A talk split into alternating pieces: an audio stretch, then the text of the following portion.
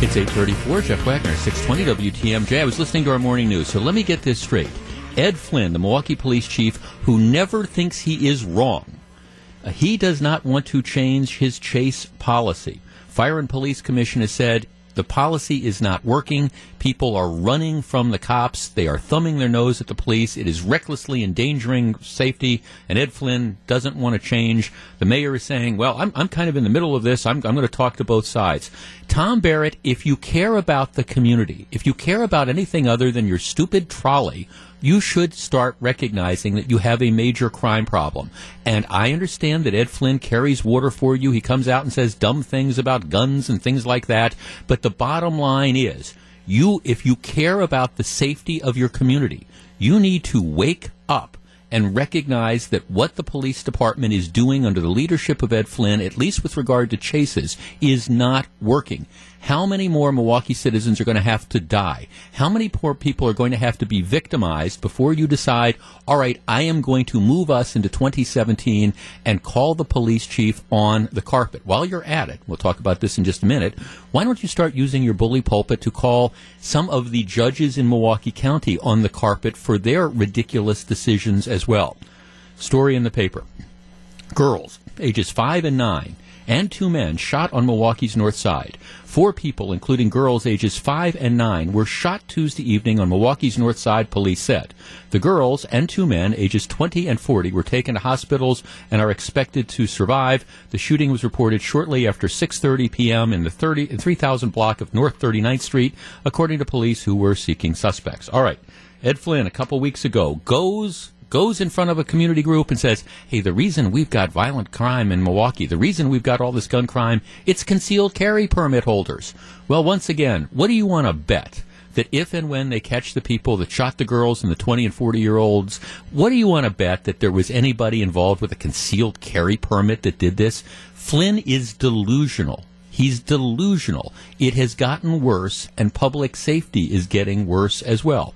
Now, the one thing I sympathize with when Ed Flynn talks about the Milwaukee police chase policy is he, he, says, well, even if we chase these people that run from us, and even if we catch them, once they get into the court system, nothing happens to them.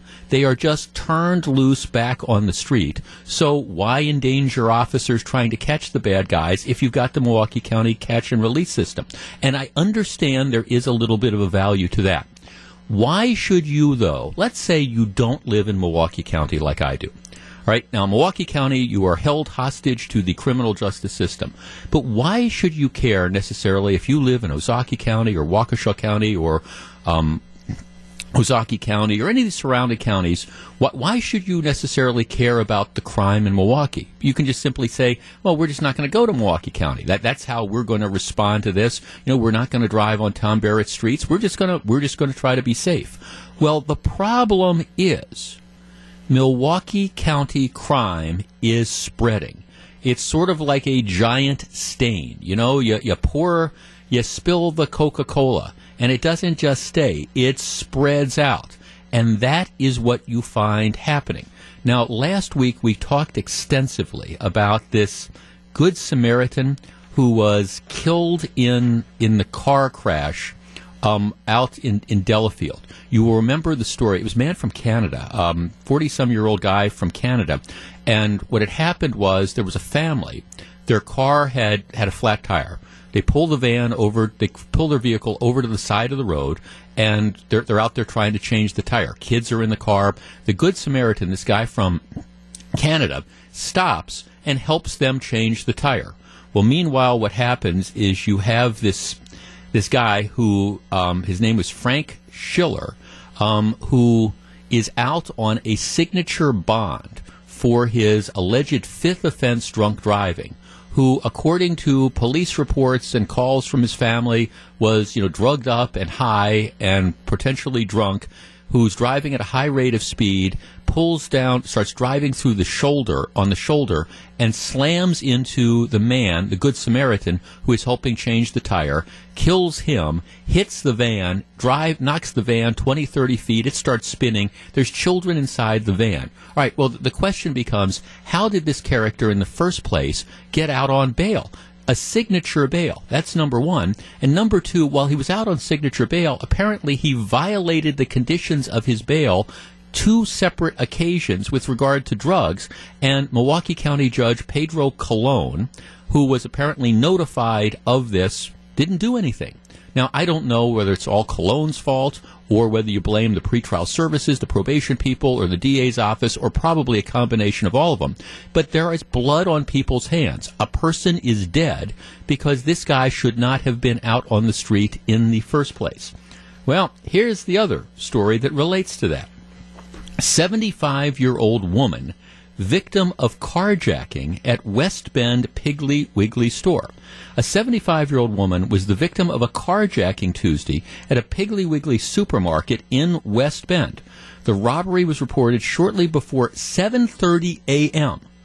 7:30 in the morning at the, the, the Piggly Wiggly West Bend on, on Washington Street. The woman, seven, did I mention it's 7.30 in the morning? The woman was walking to her car when a guy grabs her keys from her hand and drives away in the vehicle. Um, he stole a 2008 Infiniti G35. All right, so the police, I, I see the story, and this is the way it was reported in the Journal Sentinel. Fox 6 actually had more details. Um, West Bend police, um, they have now gone public and identified the suspects. Um, the police are looking for a 19 year old man named Rakeem Woodley. Here's the description. Black man standing five foot seven tall, weighing, um, I'm not sure what the weight is, with a medium build. Last seen wearing a red hoodie with black lettering down the side. Um, okay, so they're looking, they've identified it. They say, we need help finding this guy. He is Rakeem Woodley. That's who we're looking at. That is who our person of interest is. All right, so I get a little bit curious.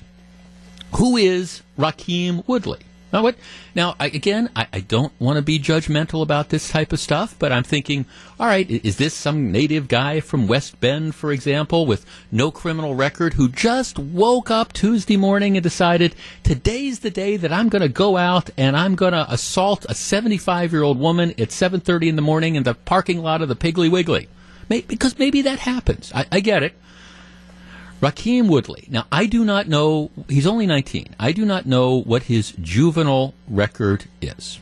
My guess is there is a juvenile record that's there. Rakeem Woodley. All right, let's see. April 27th of 2016. This is July of 2017. That is the offense date. Attempted armed robbery with threat of force, Milwaukee County vehicle um, fleeing op- officers, um, again, Milwaukee County, a felony. He is convicted on October 26th of 2016. So he is convicted of, again, attempted armed robbery with threat of force and fleeing from police. This is October of 2016. He appears before, wait for it, Milwaukee County Circuit Judge Pedro Colon. He is sentenced state prison. Now, again, I don't know what his juvenile record is, but I'm willing to bet that it is long, but I don't know for sure. State prison, this is in October, for one year um, on both charges the eluding and the attempted armed robbery with threat of force. He gets a year, and they run the sentences concurrent, so you serve them at the same time. He is put on extended vi- supervision for two years. He is, now get this, he is, as a condition of his release, his supervision, no driving without a valid driver's license, no further violations of the law. okay, no driving without a valid driver's license and no further violations of the law. That is October. That is October of 2016. February of 2000. Um, That, that's that's when the, the sentence is handed down, and then he's back in court in February of 2017 for I, I think uh, a follow up sentencing on the attempted armed robbery, and again he gets the one year concurrent. But the bottom line is the sentence is a year. He is then released. So I, I, pres- I am presuming that if he committed this crime in April, he probably got credit for time served. So he, he's he's been out for probably no more than a couple months. He's on extended supervision, so somebody is supposed to be watching him. He's not supposed to be driving cars, and by the way, he's not supposed to be committing other crimes. And at least now the West Bend police are circulating his photograph, identifying him as the person of interest that they believe came out to West Bend and carjacked this 75 year old woman um, again on, on Tuesday morning. I, I bring this up because I understand that there is this tendency to sort of want to say, okay, the city of Milwaukee is this island of crime. And if Tom Barrett or Ed Flynn or the judges in Milwaukee County can't figure out a way to get a handle on the crime problem in the city, it's just the problem with the city. It doesn't affect anybody else. That's not the way it works, though.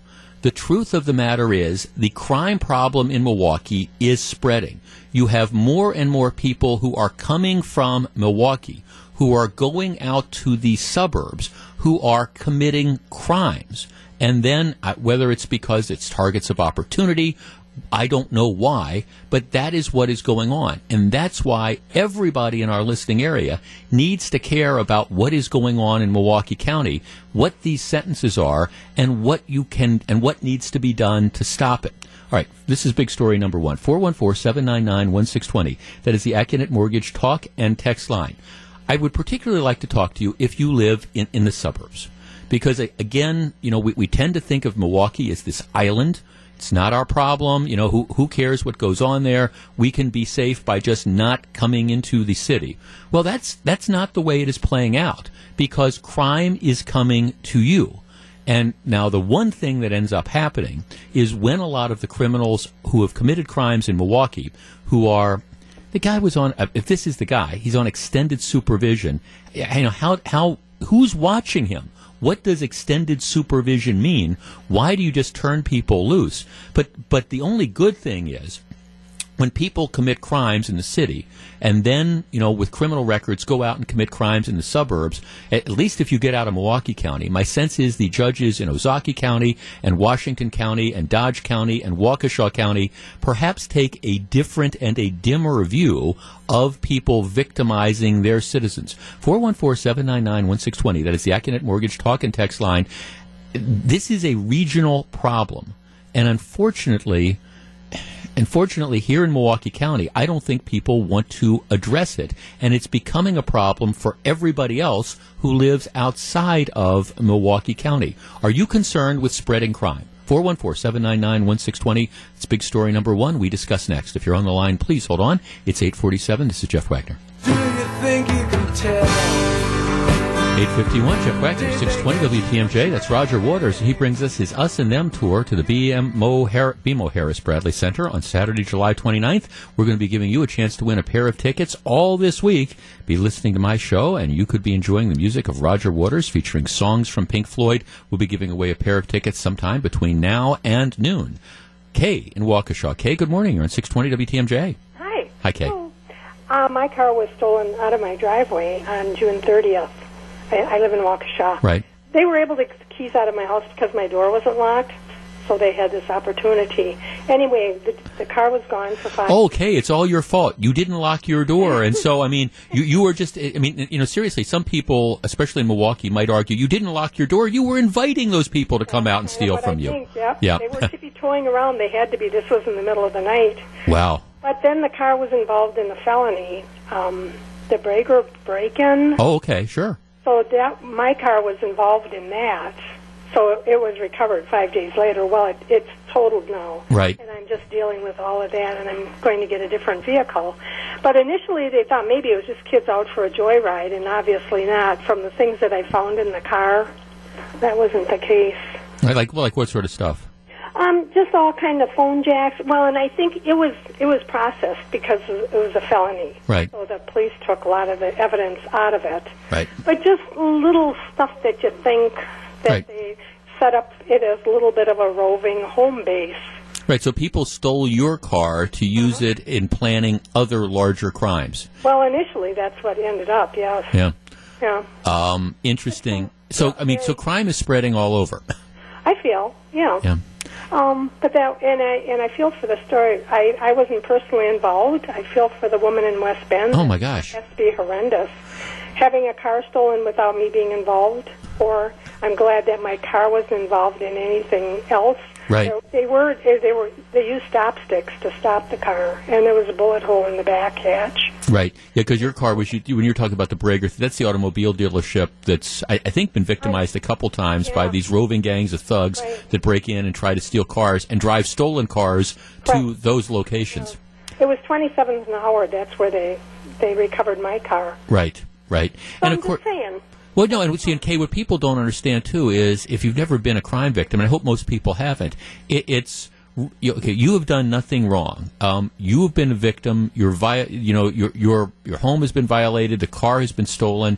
It's now totaled. So you're wrestling with the insurance company. You're without a car. It's all these different issues. It, it's you know, it, it's not something that you just kind of shrug off. Some people would say, "Oh, she's got insurance or whatever," but it's a lot bigger than that. Oh, right. They stole my my wallet as well because it was right there in the kitchen available. So then they went out and charged about thirty dollars worth of McDonald's, which I think is funny. but what, see, except what happens is a lot of times the crooks will, if they steal credit cards, they'll go and they'll make some small purchases to see if the credit cards work before they then start making the larger purchases. But um, at least it was all recovered. Okay, thank, thanks for the call. But this is it. You, you've got this this crime that's spread. Okay, this story, and again, I, I, I don't know. This Raheem Woodley, the police in West Bend have said this is who we're looking for. Okay, that's the person uh, of interest. I, I don't know if they're ultimately catch him. I don't know if they're going to ultimately charge him. But again, I'm, I'm looking at this criminal record, and all right, you know, he, he gets sentenced to he he gets sentenced to a year in prison last fall. This is now July. He's out on the streets, and again, maybe he'd been sitting in jail since he allegedly since he committed the crime in April. So maybe it's time served. But I guess the question is number one. Obviously, the one year sentence was not sufficient to protect the general public if this man is in fact the person that engaged in this carjacking. That's number one. But number two, what what does what does extended supervision mean? I mean, just absolutely. You want to talk about something that's absolutely useless. And I understand that there's limitations on what probation officers can do. They're going to say, well, we can't live with somebody 24 7. But here you have somebody at best, if this is the man that committed the crime, and again, police in West Bend are saying this is our person of interest, uh, he, at best, I mean, he's been out a couple months and he's out, you know, carjacking a 75 year old woman in a Piggly Wiggly grocery store parking lot at 7:30 in the morning the other day. So obviously, number one, the sentence wasn't sufficient, but this extended supervision, it ain't working. What? Why bother doing this with these dangerous people? um, if it's just going to be completely useless. And the judge, Pedro Colon, also said, hey, as a condition of your release, um, you know, no, driving without a valid driver's license. I, can I see the eye rolls collectively? And no further violations of the law. Yeah, how is that working out? Now, again, the thing that is perhaps the silver lining here is when some of the criminals from Milwaukee decide to go out to the suburbs, to some of our other surrounding counties, and commit crimes. Again, my guess is the reception is not going to be as positive and as good. They're not going to get off as easy as if they go through the Milwaukee County court system. Just saying. Um, we have an interview with Paul Ryan. It's very, very interesting. It's coming up in less than 10 minutes. It's 8.56. This is Jeff Wagner. 907. This is Jeff Wagner. So, Jane, did you see that Hondo is back today from his two days of I jury did. duty? He, he was he was on jury duty. It was he, he came in today, and and he was um, either the beneficiary or, or the victim of the Wagner effect. So he, he gets down. you're opening. your- He, he gets down to jury duty, and apparently the first day he tells me that they call him onto a. You know, he, he's selected in, in as part of like the panel to, to Sure. for a criminal jury, and you know, they they ask everybody to stand up and, and say, okay, what do you do? And he says, I'm a producer at WTMJ, and doesn't say any more. At which point in time, before he can sit down, the judge says, "Well, what exactly do you do at WTMJ?" Well, I produce the Jeff Wagner Show. Thank you, sir. You know, that's, that's thank, thank you, sir. That, that- these judges are probably thinking we want no part of this guy at all. That attorneys want no part of him. So then, yesterday. Uh, again, it's the, the same sort of thing. This time, it's a civil case. You thought he thought maybe he'd, he'd get on the civil case. What do you do? I'm a producer at WTMJ. Then one of the attorneys, excuse me, sir. Exactly, what do you do as a producer? I produce the Jeff Wagner Show. Thank you, sir. you know, so he, he, you, you could see you could have been on Hondo a, a, a two month long jury tri- civil jury trial about something, you know, but instead, you're, you're back here. It's it's the Wagner. Effect. Well, now I know that if I ever get called for jury duty, I am your producer, Jeff. exactly, or, or, or your very good friend. Yes, do you have any close friends? I, you know, I work at W. I, you know, I, I do the news during Jeff Wagner's show. You know, in addition to host co-hosting the morning show. Thank you, Ms. Matenaer. That's great. So, anyways, welcome back. You're you're you're you're, you're Phil. Yes, he says that you're you're Phil and the big dog did a tremendous job, and it's good to have you back. Um, I had an opportunity um, just within the last you know 24 hours to have a conversation with uh, House Speaker Paul Ryan. By way of background, um, I'm a huge fan of Paul Ryan, and I've kind of watched on the outside. I, I I remember when first when Paul first ran for Congress, and I was I, I helped him raise money back for his first campaign in, in the mid 1990s. It was very apparent to me at the time that Paul Ryan was, in my opinion, that the type of person that, that should be involved in politics. Paul is one of those guys, and I'm just here to tell you if you don't know him, he's one of those guys that is is really the smartest person in the room when it comes to policy, but amazingly, he has this ability to not let you know that he's the smartest person in the room. But if if you're smart yourself, you you realize that. Um, I, think that the leadership role in the House of Representatives is something that that Paul took on, and it is an absolutely thankless job. First of all, if you're going to be, you know, the the Speaker of the House, if you're going to be the leader of the political party, in any event, when you've got 220 some odd or however many you know Republican congressmen they have, trying to keep everybody in line in the first place is like herding cats. it, it is a challenge. Now you have you know, the Trump administration um, that sometimes perhaps sends mixed messages. You have the mainstream media that is absolutely united in trying to bring down or stop anything that the Republicans want to do.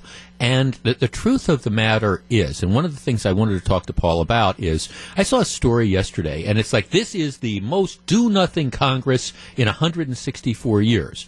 And that's just not true.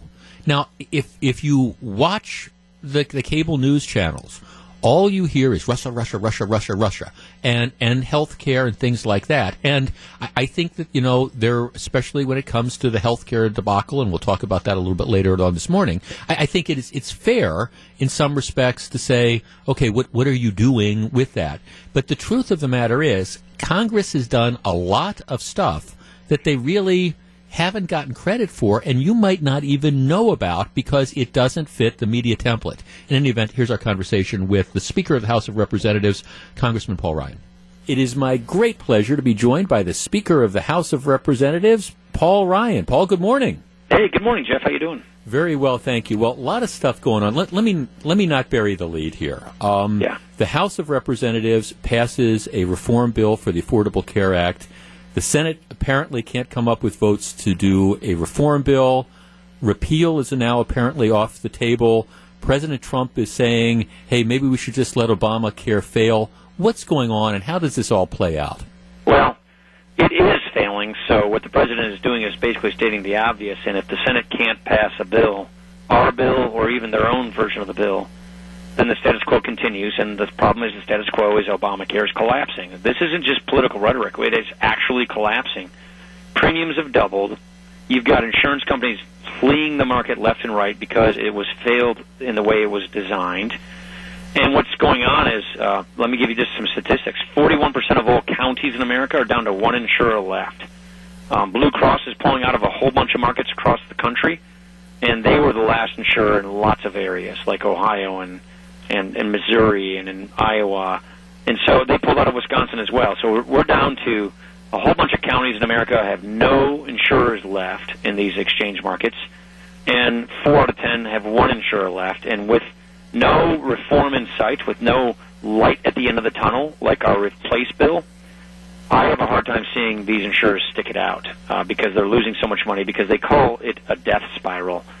Obamacare was set up the wrong way its premiums are cranking up, and, it, and the profile of the pool is getting sicker by the day, and so insurers are losing too much money, and they're just pulling out of the marketplace. So, d- does the Senate have to do something? I mean, the House has passed a bill. Yeah. Do they have to take that up? I mean, you can't. Well, that's what we sent fail. them, and so we sent them our bill, and we told them, please pass our bill or your own version of it, and we'll go hammer out the differences. So, for, from my perspective, I just wanted to pass something so that we can at least get to negotiations on a final version of the bill. And that's you know just how a bill becomes a law. It's if the House passes something, then the Senate passes something, and then you you iron out the differences. But that process can't continue. It can't go forward if the Senate doesn't pass anything, and that's where they are right now, and that's what's that's what's frustrating to all of us right now. So, from your perspective, right now the ball is in the Senate's court, and they have to. Yeah, we don't have a choice. It is in the Senate's court because we did our job, passed our bill, and we have to get them to pass something so we can keep the process going. And it's basically what the president said. If if if the status quo just continues on and we don't pass something, then I really do think the law is going to just continue its collapse.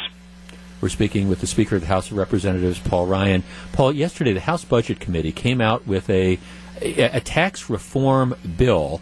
Um, mm-hmm. Is this is this realistic? Let's talk a little bit about this. Is this going to happen? Yeah, oh, absolutely. I, that's the one issue I feel very confident of.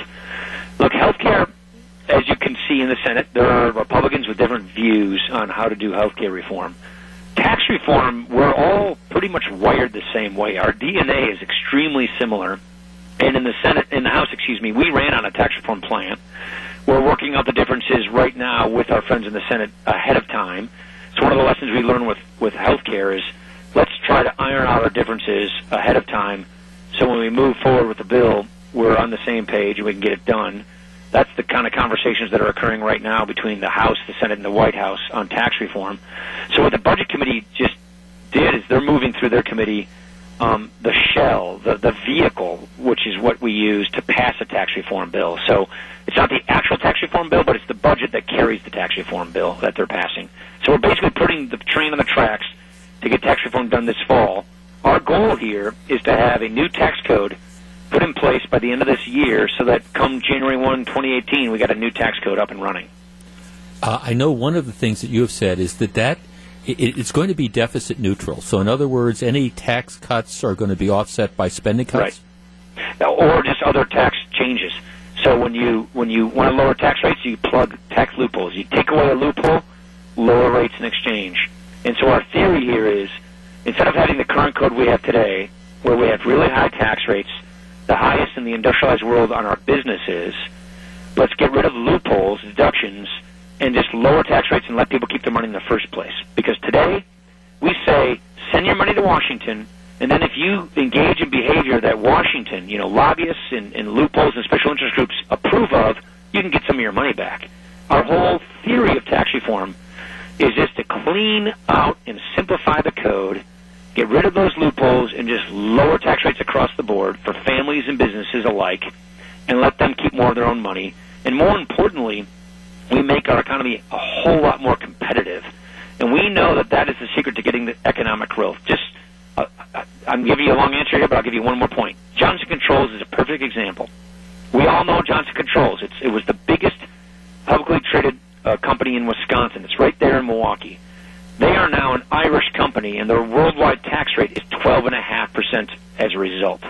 If they stayed an American company, their worldwide tax rate would be 35%.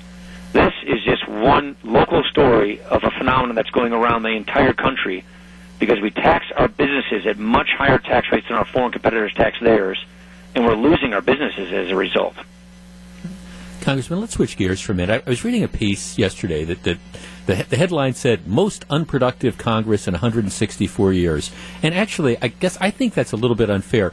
I, may, maybe it hasn't been health care reform and maybe it hasn't been tax reform, but actually, there's really been a lot accomplished oh, yeah. over the last several months. I mean, let, let's talk about the VA reform bill.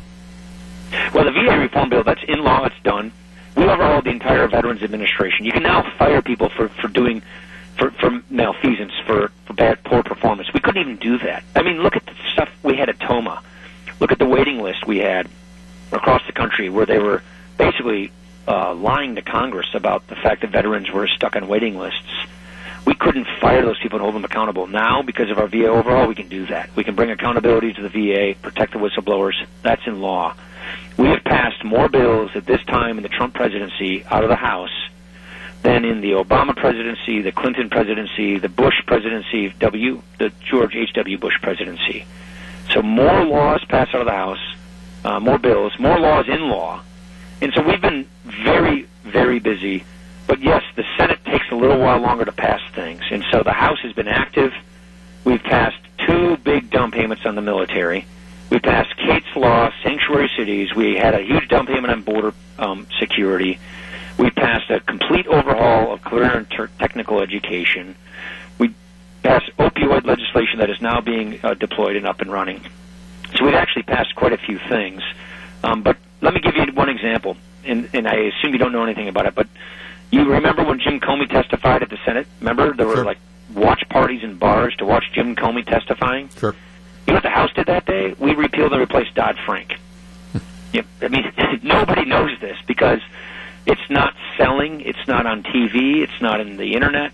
Um, I think we, we're all frustrated. I think people I talked to, I was in Burlington just a couple of days ago. People are frustrated. I mean, we were down there talking about flooding, but people are talking to me about, you know, all we hear about is Russia. All we hear about are these these investigations. All we hear about is countdown clocks and Twitter.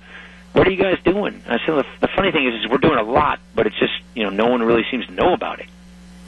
To that point, as long as you brought up the, the topic of Russia, is, is this nothing but it, is there something there, or is this just a huge distraction for everybody? Well, you know, I don't know the answer to that question because these these investigations are going to take time. They're they're ongoing.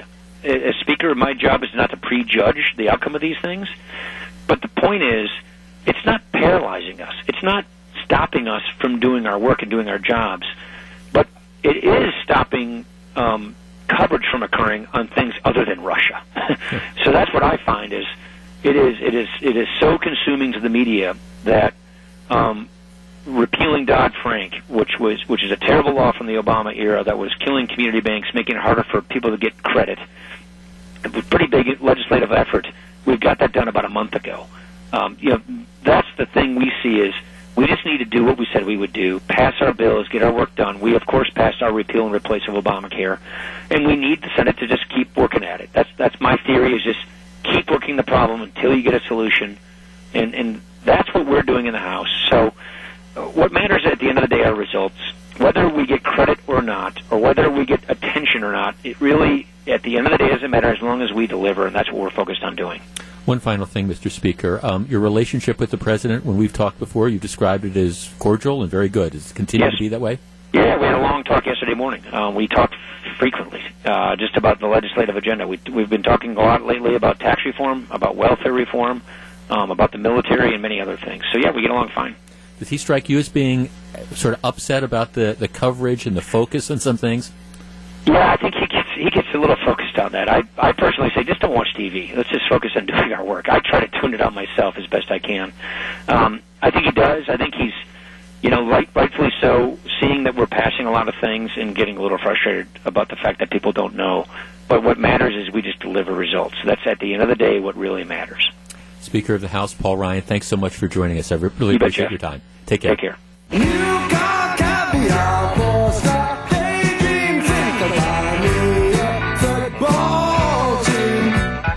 It's 925. Jeff Wagner, 620 WTMJ. Roger Waters bringing his Us and Them tour to the BMO Harris Bradley Center on Saturday, July 29th. I have a pair of tickets to give away. Caller number 16 at 414-799-1620. That's the Accunet Mortgage Talk and Text line. Caller 16 gets a pair of tickets to see Roger Waters. One of the reasons I was so glad we could hook up with the Speaker of the House of Representatives is, I, you know, I, I understand if if all you do is get your news from the headlines in USA Today or the New York Times or the Washington Post or what you see on, on TV, you, you would think it- it's, just all Russia, Russia, Russia. And you get the idea that, you know, this, everything is paralyzing. And, and the truth is it's not. Um, you know, Congress has accomplished a lot. I thought it was so interesting. Paul Ryan saying, hey, look, um, we've, on the day that everybody's obsessed with this Jim Comey stuff, we repealed Dodd-Frank. That, that is a huge thing. The VA reform, the National Defense Act, uh, the Sanctuary Cities Act. There's a lot of stuff going on, and I am partly guilty of this as well because we, we obsess over we, we obsess over look it's a squirrel and at the same time we don't talk about all the other stuff that is going on and I think it's always important to remind us. My favorite part of the interview was. Um, uh, I guess Paul Ryan just saying, "Yeah, I talked to the president, and yeah, he kind of gets distracted by some of this stuff, and I keep telling him just don't watch TV, that's or, or or pick something else to watch." I think that's very good advice. We'll have that whole interview posted. You can watch it as part of the podcast, and I appreciate Paul Ryan joining me. Um, big story number three. Just want to make this as an observation. You've been hearing on both the national news and our local news that at the the, the recently committed at the recently completed um, you know, G20 meetings. Um, there was there was the three hour meeting between the president and between and Vladimir Putin. That got a lot of attention. Now the latest story. This is the scandal. If you read the New York Times, Trump and Putin held a second undisclosed private conversation. Right here. And, and of course, the talking heads are exploding on this all morning. Here, here's what happened. All the leaders are at this dinner. Now, it's not open to the press, but it's this big dinner that goes on forever and ever and ever. It's like a three hour dinner. At one point during the dinner, President Trump apparently gets up and, you know, walks over and starts talking to Vladimir Putin. That, that, that's what this undisclosed meeting was. It's not really undisclosed because everybody in the room sees them. Can I see a show of hands? Everybody that's ever been at one of these types of dinners, you know, you're seated next to somebody, the thing goes on and on and on, and you get up and you go talk to somebody else. How this is a scandal. How this is, oh my gosh, I, I can't believe he, he left his chair and he had this conversation. I mean, uh, yeah, I, I'm sure maybe he wanted to say some follow up stuff. Who knows what he discussed, but it doesn't matter. It's not any sort of secret. An undisclosed private conversation. Well, okay, a private conversation to the extent if you're in a room full of people and you're talking to someone else, that is a private conversation. But of course, this is the latest scandal du jour. Give me a break. That's big story number three. It is a complete nothing burger as far as the outrage. All right. Coming up in just a couple minutes, I, I have a confession. I am in love with an inanimate object. I'll share the story. Stick around. It's 928.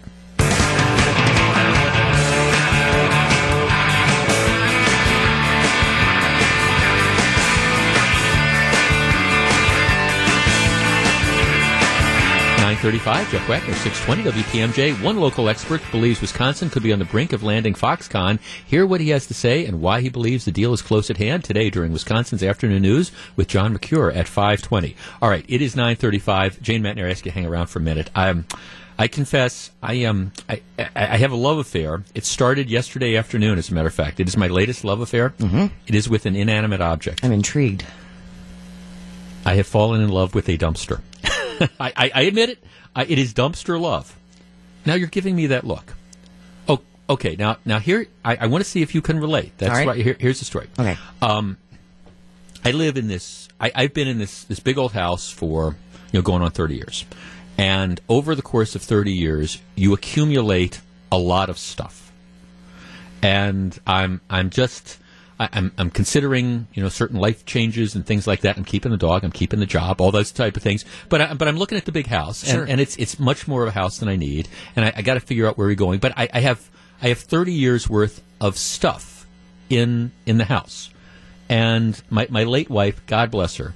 I, I, you know, I play the horses and I drink beer and I watch sports. She liked to shop, and, and and so and we've got so we got all sorts of stuff in there. Plus, there's the stuff that you accumulate for 30 years, and and I have over the last year or so. I mean, I've been like bagging up clothes and things like that, and taking them to the to charity and all. But there's still 30 years worth of stuff. Yes. And before I even know what I can do with the house, you know, before you can even start replacing carpet or painting things, I, I've got to start getting stuff out. So I become motivated to get stuff out.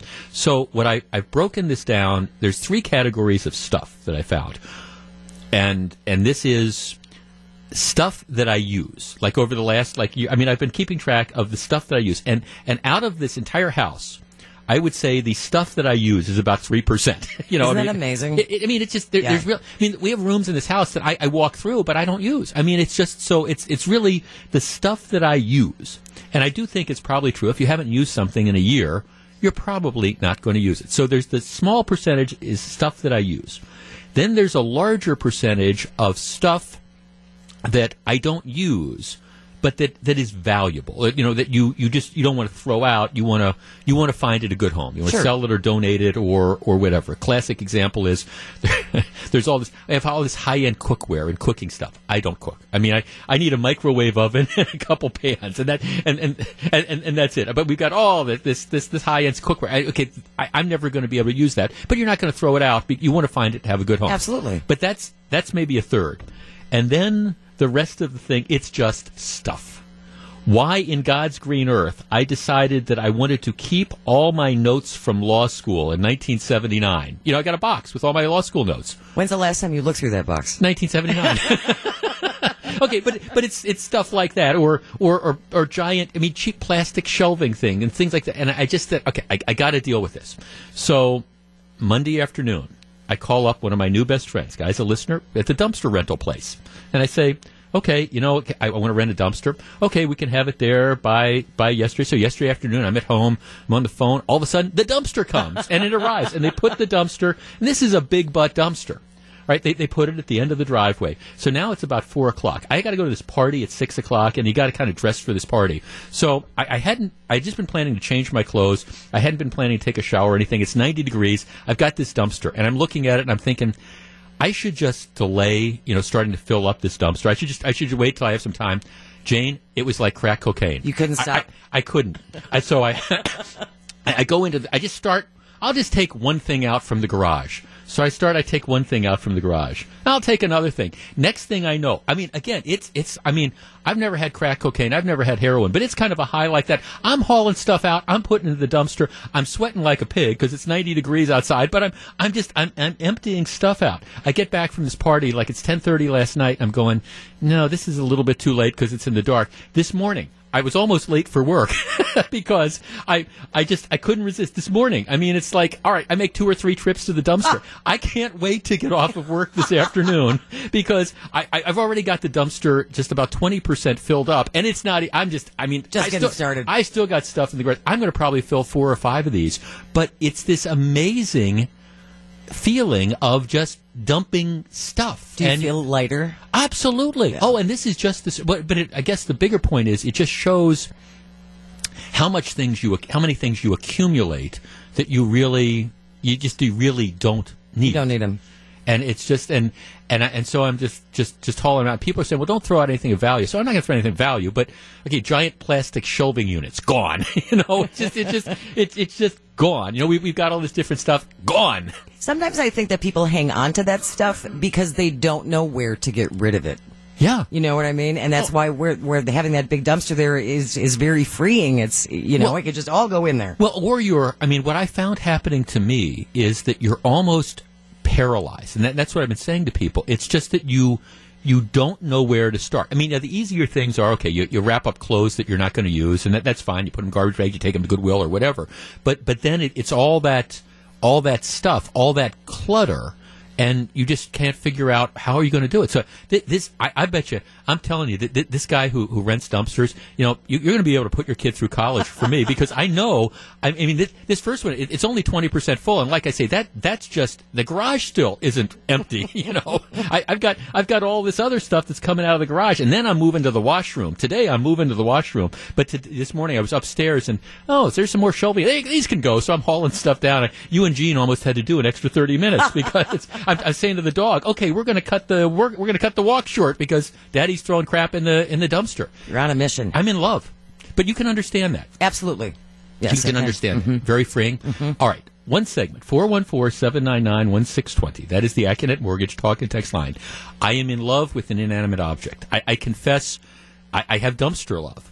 And it's just been an amazing experience. And it's just, it, it is, it's kind of freeing to start clearing th- this clutter out of, out of one's house uh, to the point that I, I wanted to, to do it you know, I, I was like, gosh, I, I just, I wish I didn't have to go to this party last night because I could sit and haul stuff out for the next few hours. Four one, would, Hondo, would you open up the phone lines? Hondo, Hondo, we four one four seven nine nine one six twenty. That is the Accunet Mortgage talk and text line. Um, do you know what I'm talking about? Ha- have you experienced? Have you experienced this as well? The idea of what I'm describing as dumpster love. The idea that, and have you found yourself in this position, you know, wanting to clean things out, um, and just, you know, kind of move on? Because I found this whole thing inc- to be just in- incredibly freeing. And it's amazing, you know, I know, especially when you've been in a house as long as I have, just how much stuff that you end up accumulating. All right, dumpster love. Do you get this? 414-799-1620. That is the Accunet Mortgage talk and text line. We are back to share our feelings. I, I'm Jeff, and I'm in love with the dumpster. Stick around. It's 943. This is Jeff Wagner, 620 WTMJ. 947, Jeff Wagner, 620 WTMJ. My name is Jeff, and, and I'm in love with a dumpster. Can't can't help it. Let's talk to Barbara in Pewaukee. Barbara, good morning. Good morning. I'm so excited to hear that that you are excited about that too. It took me five years to clean my basement and closets out after my husband died. Right. Now I finally moved, and it's a great feeling. Go for it. Yeah, I mean it, it's it's it's almost it's almost kind of like liberating. it's like you know, yeah, it's just it's it's one of those things where you know, and I mean. I, th- now the stuff I'm throwing out has absolutely no sentimental value at all, other than you remember. "Eh, I remember when we bought this or whatever. But it's, I, I haven't used it. I don't need it. I'm not going to need it. Just get rid of all this clutter and and kind of move on. It's great. I think I'm now a minimalist, and I love it. Well, right, ex- exactly. Thanks for the call, Barbara. I appreciate it. I mean, that's it, it it is. It's. I mean, I don't know that I'm ever going to become a minimalist, but it, it is amazing how many. You know, there are people I know who move every couple years, and so by by moving every couple years, you kind of force yourself to do this. But if you've been like I have in the same place for 25 or 30 years, you just kind of accumulate stuff and you accumulate stuff, and especially if you have sort of a larger home, you, you can always find places for the stuff. I, I'm. I mean, and th- this one dumpster, I'm, I'm here to tell you, I'm going to fill this thing up. I'm embarrassed to admit this with just stuff out of my garage and probably the washroom. And then, I mean, like like I say, um, whoever rents these dumpsters, I'm telling you, you know, you'll put your kid through college on me because I'm sure I've got three or four more dumpsters worth of stuff to fill. I haven't even thought about the the basement's not bad, but the attic. Oh, Seth in Manitowoc. Seth, you're on 620 WTMJ. Good morning. Good morning, Jeff. Okay, I'm in I'm in love with the dumpster. Do you know what I'm feeling about? Feeling like? Do you know that feeling? I know the feeling. Uh, a while back, we moved south to go to graduate school, and we had one child at the time. We lived in a three-bedroom apartment, and we decided when we moved, we were going to get a six by twelve enclosed trailer, and whatever we could fit in there, we were taking. Everything else was going to be chucked, and we just we lucked out being in an apartment complex that all of the uh, dumpsters were right there, right in front of us, so we could just throw everything away. Yeah. It felt amazing. We went down south in a six by twelve trailer, showed up, had very little to pull out, but we realized we could live just fine on that amount of uh, stuff. Well, that's it. You know, you, we, we just, in the course of our life, we, we accumulate all, all this stuff. And maybe it's the most well intentioned thing. You're going to use this, or your needs change, or whatever. But at the end of the day, you, you don't need it. And it just, it feels so good to get rid of it. I'm telling you. Yeah, no, thanks for the call. I mean, I, I think, yeah, I mean, th- this was, uh, and I mean, I've been meaning, it's been one of these things. I have this to do list, and it's kind of like, okay, checking these things off. And, and Monday, I just, for a variety of reasons, I just said, okay, I'm, I'm going to do all these things on this to do list. And, you know, one of them was call the dumpster guy. I, I was just, again, they, they deliver it. Maybe this is just a reflection on the state of my life now, but I'm like, oh, I've got this dumpster. This is so cool. And then once you started putting stuff in it, it was like, great. Jim in Kenosha. Jim, you're on 620 WTMJ. Hey, good morning, Jeff. Hi, How Jim. you doing? Good morning. I'm good. Well, I'm loading a dumpster as we speak. Oh, Uh, really? yeah, yeah. Happen to have a day off of work today, and uh, uh, the house we bought, uh, the guy that owned it before us was like a utility contractor, you know, uh, gen- general handyman, and just left all kinds of stuff in the garage. And um, I'm unloading everything out of there. I mean, whatever I Right. can take to the recycle center, I'm sure. taking. Sure. But uh, yeah, there was a, a toilet up in the rafters. I guess the gentleman had uh, passed away, and so when we bought the house, it was just kind of, you know, all the stuff stayed. okay. And this is my second dumpster. Oh yeah, but but it, but then you know you. I mean, I was just looking. Okay, so I, I only I only spent about a half hour, but I've already filled the thing up with about twenty percent. But I'm I'm just looking at my garage, and there's still more stuff that's got to come out of it. But I'm already thinking, oh, th- this I kind of actually like the way this goes. And I mean, all the stuff I'm throwing out is stuff that I've never used and were, was never going to use. And it just it's like, oh, this already looks a little bit cleaner. All right, you know, keep going, and it motivates you to get rid of things. Well, the thing you have to watch though is your neighbors see it, and they say, "Oh, do you mind if I throw something in there?" and you say, "Yeah, sure, go ahead." And then all of a sudden, there's kitchen cabinets, and Yeah. wait a minute, I'm paying for this. I'm paying for this. Yeah, well, I, I, I actually think I'm so excited about this. I think the thing's going to be filled up before any of my neighbors get around to being able to do that. No, th- thanks for the call. I mean, because I, mean it is, and I mean no, this, this is a big. I, I didn't get like the biggest dumpster they had because I want to make sure it fits in the driveway and all. But I because I, I also realized that it's going to be a, a, a multiple dumpster type of thing. But it was just it was just kind of freeing. It's liberating. Marilyn and Ixonia. Marilyn, you're on 620 WTMJ. Good morning. Good morning. One of the things that I do is I put a sign on my stuff I'm working on, and I just ask myself, what would my relatives do with my stuff? right. most, likely, most likely they would toss it out, so in the dumpster it goes. Yeah. Yeah. And do you do that on a regular basis? I've started because Yeah. my mother-in-law passed away in February, and we ended up cleaning out Oh. her house. Yep. And it really opens your eyes up as to what people keep. Oh, I, I, you know, I went, you know, I, I went through the same thing when um, my parents were alive. My mom got sick and, and had to go into an assisted living thing, and then my dad was going to join her, and we had we had to sell the house, and neither one of them was physically able to clean that the house. And this is the house that I grew up in, you know. So there's all sorts of sentimental stuff, but you know, they, they'd lived there for 30, 35 years, and so it fell to my brother and I to go through that house and clean it out, and. I, I mean, I was just amazed, Marilyn. It, was it was an awful couple days, you know, just accum- about how much stuff had been accumulated, and most of it we didn't want it, you know, and so you know you're just you're bagging up memories and all, but it was uh, you're, you're doing you're doing your relatives and your kids a favor. There's no question about it. Yes. Yeah. No, thanks. I mean that, and that's that's that that's sort of okay. Our text line has exploded. Uh, Greg and Jackson writes, Jeff, great topic. I think it's great that you're cleaning out things and getting rid of junk. One thing that has recently been a huge trend are those local buy, sell, or trade websites through Facebook. Basically, people post their junk for people to buy. It's been great. We have tons of stuff. I, yeah, I get that, but I, it just it's too much trouble for me. Now, now the stuff that has value. I mean. And there, there is a lot of stuff that has value. I mean, that, that's that's not getting thrown out in, in the dumpster. I'll have to figure out what I want to do with you on that.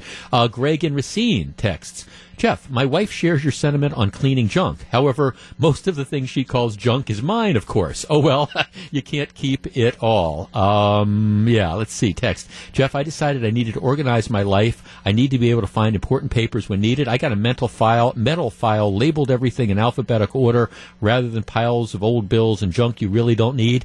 Throw it out. Mitch and Sturgeon Bay text. The word is liberating. What's not to love about that? Penny text. I'm also in love with a dumpster. Another text. Jeff, it's called purging. I absolutely love it. I do it twice a year. It's the most amazing feeling. Welcome to the club. That's Lori. Um, another text. I am in lo- I'm with you. We rented a dumpster a couple years ago and I'm ready to do it again. Just need to convince my husband. There'd be practically nothing left in my house if it were up to me. Uh, another text. We moved to Wisconsin, lock, stock, and barrel in a 25 foot Penske. Now we couldn't move in a fleet of trucks. Yeah, there's th- th- there is th- there is that stuff out there. And like I said, if you move, you, you you force yourself to do this. But if you're like me and you've lived in the same place for 25 or 30 years, there's there's no pressure on you. Joanne in Milwaukee, you're on 620 WTMJ. Good morning. Good morning. I had to go through this last year. I was living in the house my parents had for 40 years. It had some of my stuff in it, and, and I moved from a four bedroom house to a two bedroom house. It was the greatest feeling having that dumpster. It was so tall. I was glad I wasn't there when they came to pick it up because I think there was a little bit of swearing going on. But we had we had rummage sales, we had donations. It was so good to be free of all that stuff. And Yeah. I, you know, Yeah, well, and I, I think sometimes, like what I have been finding is it's almost overpowering. There's so mu- uh, so much stuff that you just you know you got to clean it out, but you just don't even know where to start. And Right. and and I- and, and I'm I'm not a hoarder. My my late wife wasn't a hoarder. It's not like that. But there's just all this stuff that you've got to end up getting rid No, of. and I inherited it with my mom and dad, and I never went through it, and it just Right. And it just the imp the oomph was well we're moving we got to get rid of it and it it was great no, they I, I, right, and that's a I, I can't I can't blame it on inherited stuff in general. This is this is I, I'm owning this. This is all stuff that we accumulated, but you accumulate a lot of stuff over the the, the, the course of, of decades. So if if you happen to be driving around and you see somebody sweating like a pig, um, hauling stuff out. I'm, I'm going to be enjoying every moment of it. Yes, I am in love. I am in love with an inanimate object. I call it dumpster love. Try it. You'll be surprised how much you like it. I don't know what crack cocaine is like, but uh, to me, this dumpster is my crack cocaine. It's 956. This is Jeff Wagner, 620 WTMJ.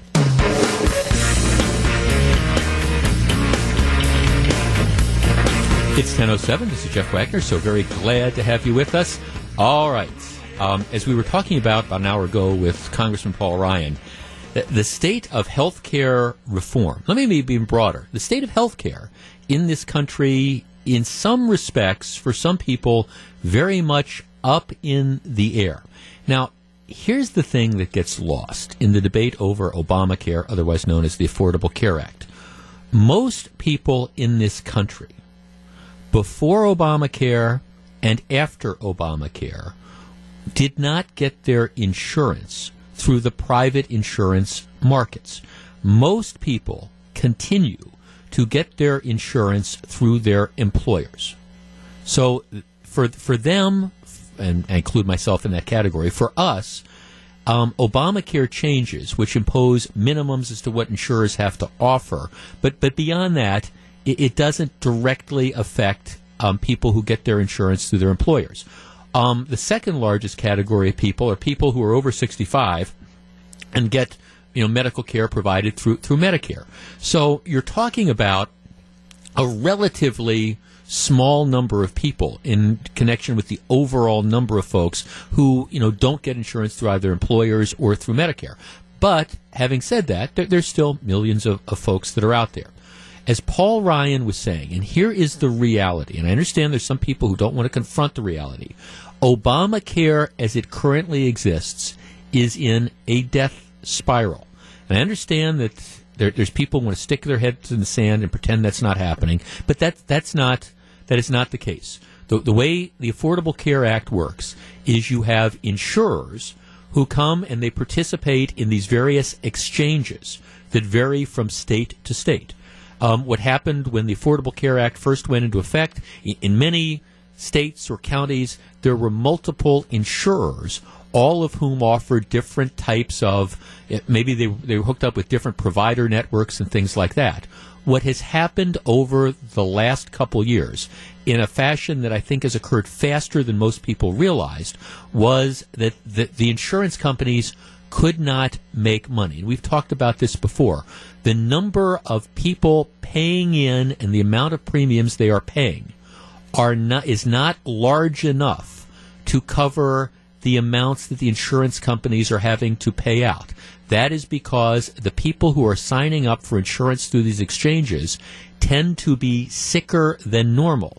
And the number of healthy people who are signing up tend to be fewer than they expected. So insurance companies are paying out more than they're taking in. They are hemorrhaging money. And as Paul Ryan was saying, they're, they're, they're dropping out. I mean, what was he saying? In, in 40% of the country, it's now down to one, one insurer who is participating, and some states have none. Right? So there, there's no choices that are out there. It, it is a train wreck.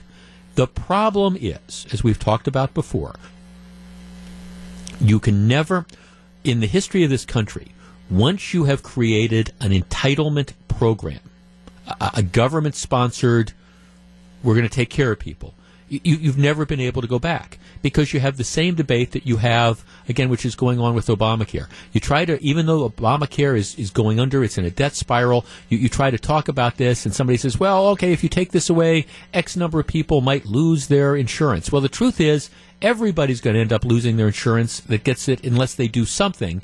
But but nobody can agree on what to do. So you have the House Republicans who pass their own their own form of rec- of uh, repair and replace, replace, repeal and replace. All right, no Democratic support at all. That goes over to the Senate. Senate doesn't like the health the House bill. Senate comes up with its own bill. They can't get 51 or 50 senators plus the vice president to vote for that. So then you're at a point where all right, the Obamacare Affordable Care Act is in a death spiral. House the Senate doesn't like the House bill. The Senate can't come up, with its own bill. So Mitch McConnell says, I'm going to have a vote to just repeal Obamacare. We'll just repeal it with a provision that will replace it with something in two years. Well, now there, there's not enough Republican support for that. So if you have the vote, it's going to fail. So the bottom line is, it appears we are in this, this gridlock where nothing is going to get done and Obamacare is going to continue into the death spiral. The president now I think very very frustrated that you know there, there's nothing. And when we were talking to Paul Ryan last hour, he was saying the Senate really needs to do something. Senate has to pass something because unless they do that, we, we can't do anything. It, it's just we're we're locked into the present system. But again, you know, who knows what's going to happen? Things change on a dime in Washington. But the way it looks right now is nothing is going to happen. There, you know, there's not going to be a separate reform bill that's passed, so you can't get it back to the House. Repeal is going to fail, so we are going to continue to trudge along. And for people who are trapped, and yes, I use that word, trapped in the, the Obamacare system, your choices are going to go down. Your premiums are going to continue to go up. And in some states, you're, you're not going to have a choice at all. All right, our number, 414-799-1620. That is the Accunet Mortgage talk and text line. In a perfect world, you would have had a repeal and replace thing moving forward. Politically, that is not going to happen anytime soon, and I think most people in Washington have, have given up on that. So, do we have no, it seems to me, we, we have no choice but to trudge along with the present system and to let Obamacare fail. Now, I understand there's newspaper reporters and there's editorial writers and there's talking heads on TV who say, "Oh, oh, don't worry, it, the problems with Obamacare are, are being overblown. It's not going to be that bad. It's not. We're not going to have problems." Well, um, okay. I guess I have reluctantly come to the conclusion that given the fact that we can't get a consensus on anything, yes, we should trudge along and and we should see where we are in a year. And maybe if things really are as bad as I think they're going to be, maybe that will motivate um, people. Maybe it'll motivate people to recognize that, you know, you need Democrats and Republicans to work together to repeal and replace. 414 799 1620. That is the Accunet Mortgage talk and text line. And candidly, I feel bad for people who right now are are stuck on the exchanges. You don't have choices. You um, your choices are limited. Your premiums are increasing, and if you are in some states, you're not going to even have the availability of insurance, and that's going to be a mess. But I see no way out, and and so maybe maybe what you have to do, given that there's no consensus and no support at all for doing anything on the Democratic side, I, I think maybe we're at a point where you just have to trudge along and just let the worst happen. James and Kenosha, you're on 620 WTMJ. Good morning. Good morning, Jeff. What do you think?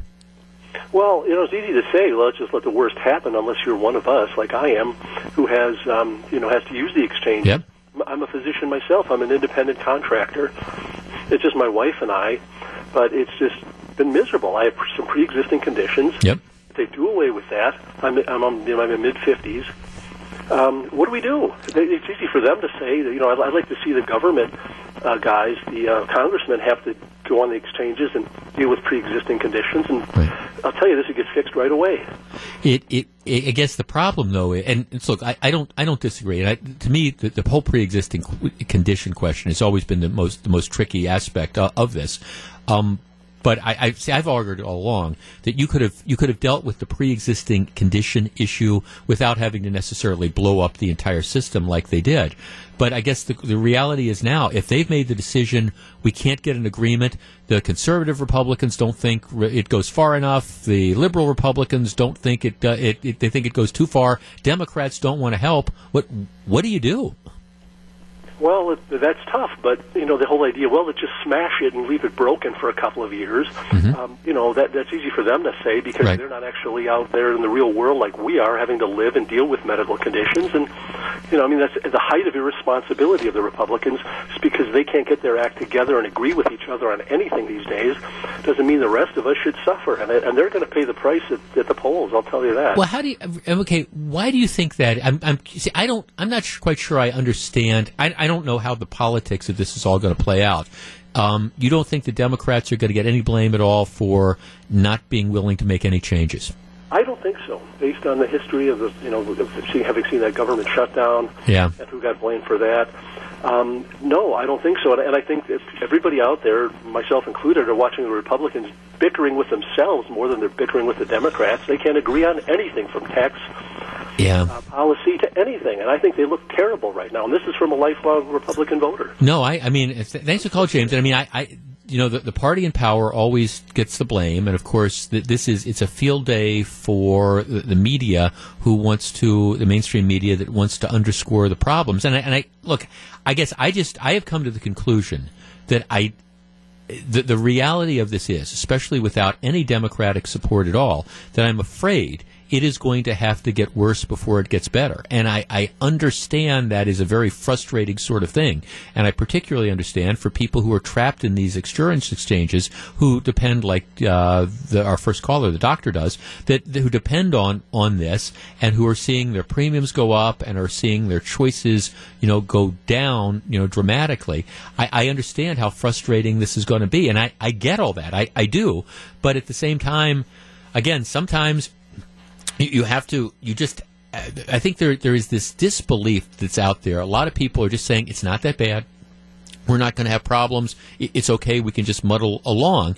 And and maybe what you need to do is maybe you need to bottom out before collectively people are going to recognize that you know we, we need to make fundamental changes and that the affordable care act just doesn't work. And I, I think a lot of people, even when it was initially passed, recognized that it didn't work. Um, Mike in West Bend. Mike, you're on 620 WTMJ. Good morning. Hey, Jeff. Uh, I have a hard time uh, feeling sorry for the insurance companies. If you look at the front page of the business section of the Milwaukee Journal today, uh, the United Healthcare Group reported a 2.22 something billion with a B dollar profit in one quarter. I think I, we all agree the Affordable Care Act was just a stepping stone, a beginning point. It needs modification. It needs to be modified. But I think we need to look at the insurance companies that are saying they can't afford it. The article says UHC only covers the Affordable Care Act, the exchange, in three states. Right, yeah. But they made $2 billion in a quarter. Yep. I have a hard time feeling sorry for them. Well, I'm not feeling sorry for them. I, I, I don't care about the. I, don't get me wrong. I'm not f- feeling sorry for the insurance companies. I'm feeling sorry for the, the people who the insurance companies are making decisions that you know we don't we don't want to participate in these things because we do lose money on them, so we're choosing not to. I mean that's Okay, that's but- who I feel sorry for. Okay, but every business has segments that lose or don't make as much profit, but it's offset mm-hmm. by profits in other sectors of that business. When a company makes two billion dollars in a quarter, I got a hard time with that. Well, so what what would be your solution? Would you have you think the law should mandate insurance companies to offer policies? I, I think that's an option. I, I'm uh, don't misunderstand. I, I think we have way too much government intrusion. And that would be a lot of government intrusion there. Well, when it comes to basics of health care, I mean, I have a granddaughter that had had to have open heart surgery at six months, six days old. We know she's going to need open heart surgery at least once again. Um, I mean, my son is paying a thousand dollars a month for health insurance for a ten thousand dollar deductible. right? All right. I mean, uh, some of these people need help. I, I, I don't think it's unrealistic to look to insurance companies to maybe make a little less money and provide better coverage for those segments of the population. Yeah, I guess the question. I mean, thanks. I mean, but then the question becomes how how do you force that? I mean, are we at a point where you're going to say to where the government is going to come in and say to private businesses, you you have to you know, we're going to mandate that you you know provide. I mean, what you're essentially ta talking about is a government takeover of the insurance industry. And by the way, what what some that's what some people want. I mean, I believe all along Obamacare the people that are the architects of Obamacare knew that this was going to happen, and they knew that this was going to be a failure. And what they really wanted to do is they wanted to say, okay, we're going to have a single payer system. We're going to we're essentially going to eliminate the private insurance market, where whether employers offer it or whether individuals offer it, we're going to eliminate this, and we're going to have the government be the only insurer. And that's I mean, that's the logical step of what you're talking about where we're going. Now, the problem with single payer is, well, there's lots of problems with single payer that we've talked about before, but you're, you're talking about massive, massive tax increases to support that. Um, do, people want to pay that? Um, I just th- see this is the problem, and the architects of Obamacare, I think, knew this were going to happen. I, I have no sympathy necessarily for insurance companies that are making huge amounts of profit, but at the same time, I also I'm not at the point where I want to say, okay, let's have the government come in and tell businesses that they have to offer these different types of things. And by the way, whenever we talk about healthcare, I always do want to mention that to me, it's it's there's two edges. One is one is the insurance companies, but you're never going to solve the healthcare problem unless you also deal with spiraling medical costs, and the medical industry doesn't doesn't want that. I mean, I look at the I look at the the rush of hospital building, and look, I I, I over the last couple of years, I have spent more time in hospital waiting rooms than I, I ever hope to again in my life. Be- believe me, and it, it's nice to have all these amenities, and it's nice to have all these new bells and whistles. But do you really need one brand spanking new state of the art hospital um, within you know five or ten miles of another brand spanking new state of the art hospital because of course you have all the, these different you know medical networks. Okay, if if um, X provider is in the North Shore, then you know we've got to be in there and we've got to compete. So they've got a state of the art hospital. So we're going to build a state of the art hospital a couple miles down the road, um, so we can compete. So we'll draw people in. And I get it, that's the competition, but we're all paying for that. You know, we're paying for all the, the fancy atriums and we're paying for all the state of the art stuff. And do you really need a couple hospitals? And so again, I'm not anti-medical care, believe me, but you know, you've got these spiraling healthcare costs as well, and that's part of the thing that's driving it. And you know, that's one of the reasons why you know when we talk about the problems, you've also got to look at the other side of the coin, which is you know how much we are paying for medical care and how much of that is going into. Uh, again, we want to have the it's not necessarily the, the state of the art medical equipment, but we want to have the brand spanking new buildings so people are attracted to it. It's 1024. This is Jeff Wagner. I, I, I wish I had the answer to it. I mean, right now, the reality looks like we're going to continue with the status quo. The status quo is unacceptable, but maybe things have to get worse before they can get better. It's 1024. This is Jeff Wagner.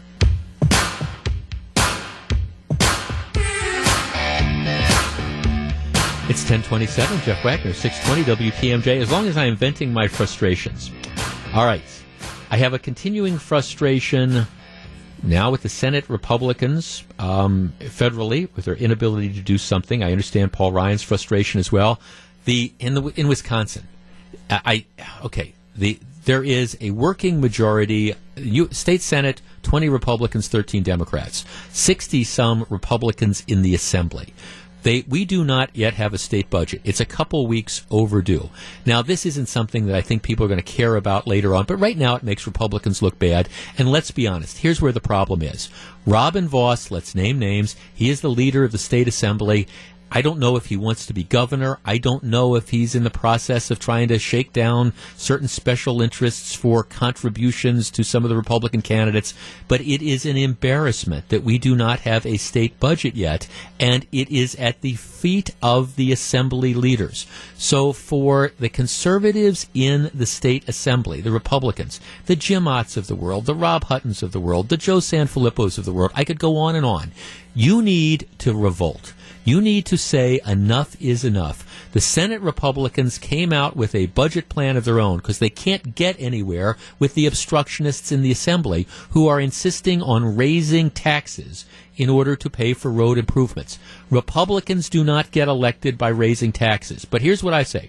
If you want to have this debate, right, you don't do it this budget cycle. Come back next year. Any Republican in the state assembly who wants to run on a platform of jacking up the gas tax or putting the sales tax in place on the gas tax or anything like that or increasing registration fees or whatever, fine, run. You will probably lose in primaries, but that's okay. Run. Have the guts to do it.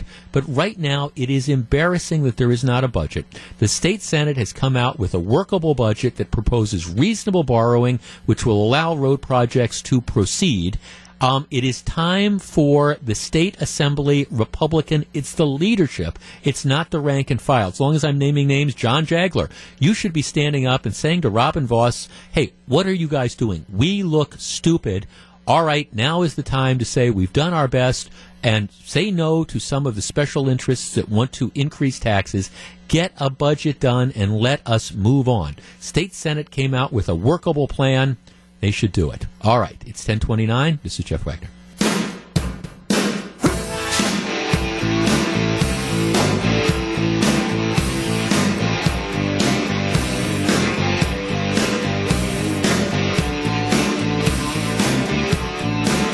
Ten thirty-seven. Jeff Wagner, six twenty WTMJ. Roger Waters brings his us and them tour to the BMO Harris Bradley Center on Saturday, July 29th. Um, all this week, we're giving you a chance to win a pair of tickets. We've already given out the tickets for today, so don't call in now. Um, but uh, tomorrow and Friday, we'll give you a pair of tickets. Um, be listening to the program sometime between eight thirty and noon, and you could be enjoying the music of Roger Waters, featuring songs from Pink Floyd, right here with six twenty WTMJ. All right, I um. I have been very fortunate in my life that the jobs I have worked at have had reliable schedules. Um, I mean, obviously now I'm I my schedule is I'm, on the air at eight thirty. I'm, I'm off at noon. So I, I mean I know I don't have to look at the schedule when it comes out every week because I know I have the same hours. I have the same shift.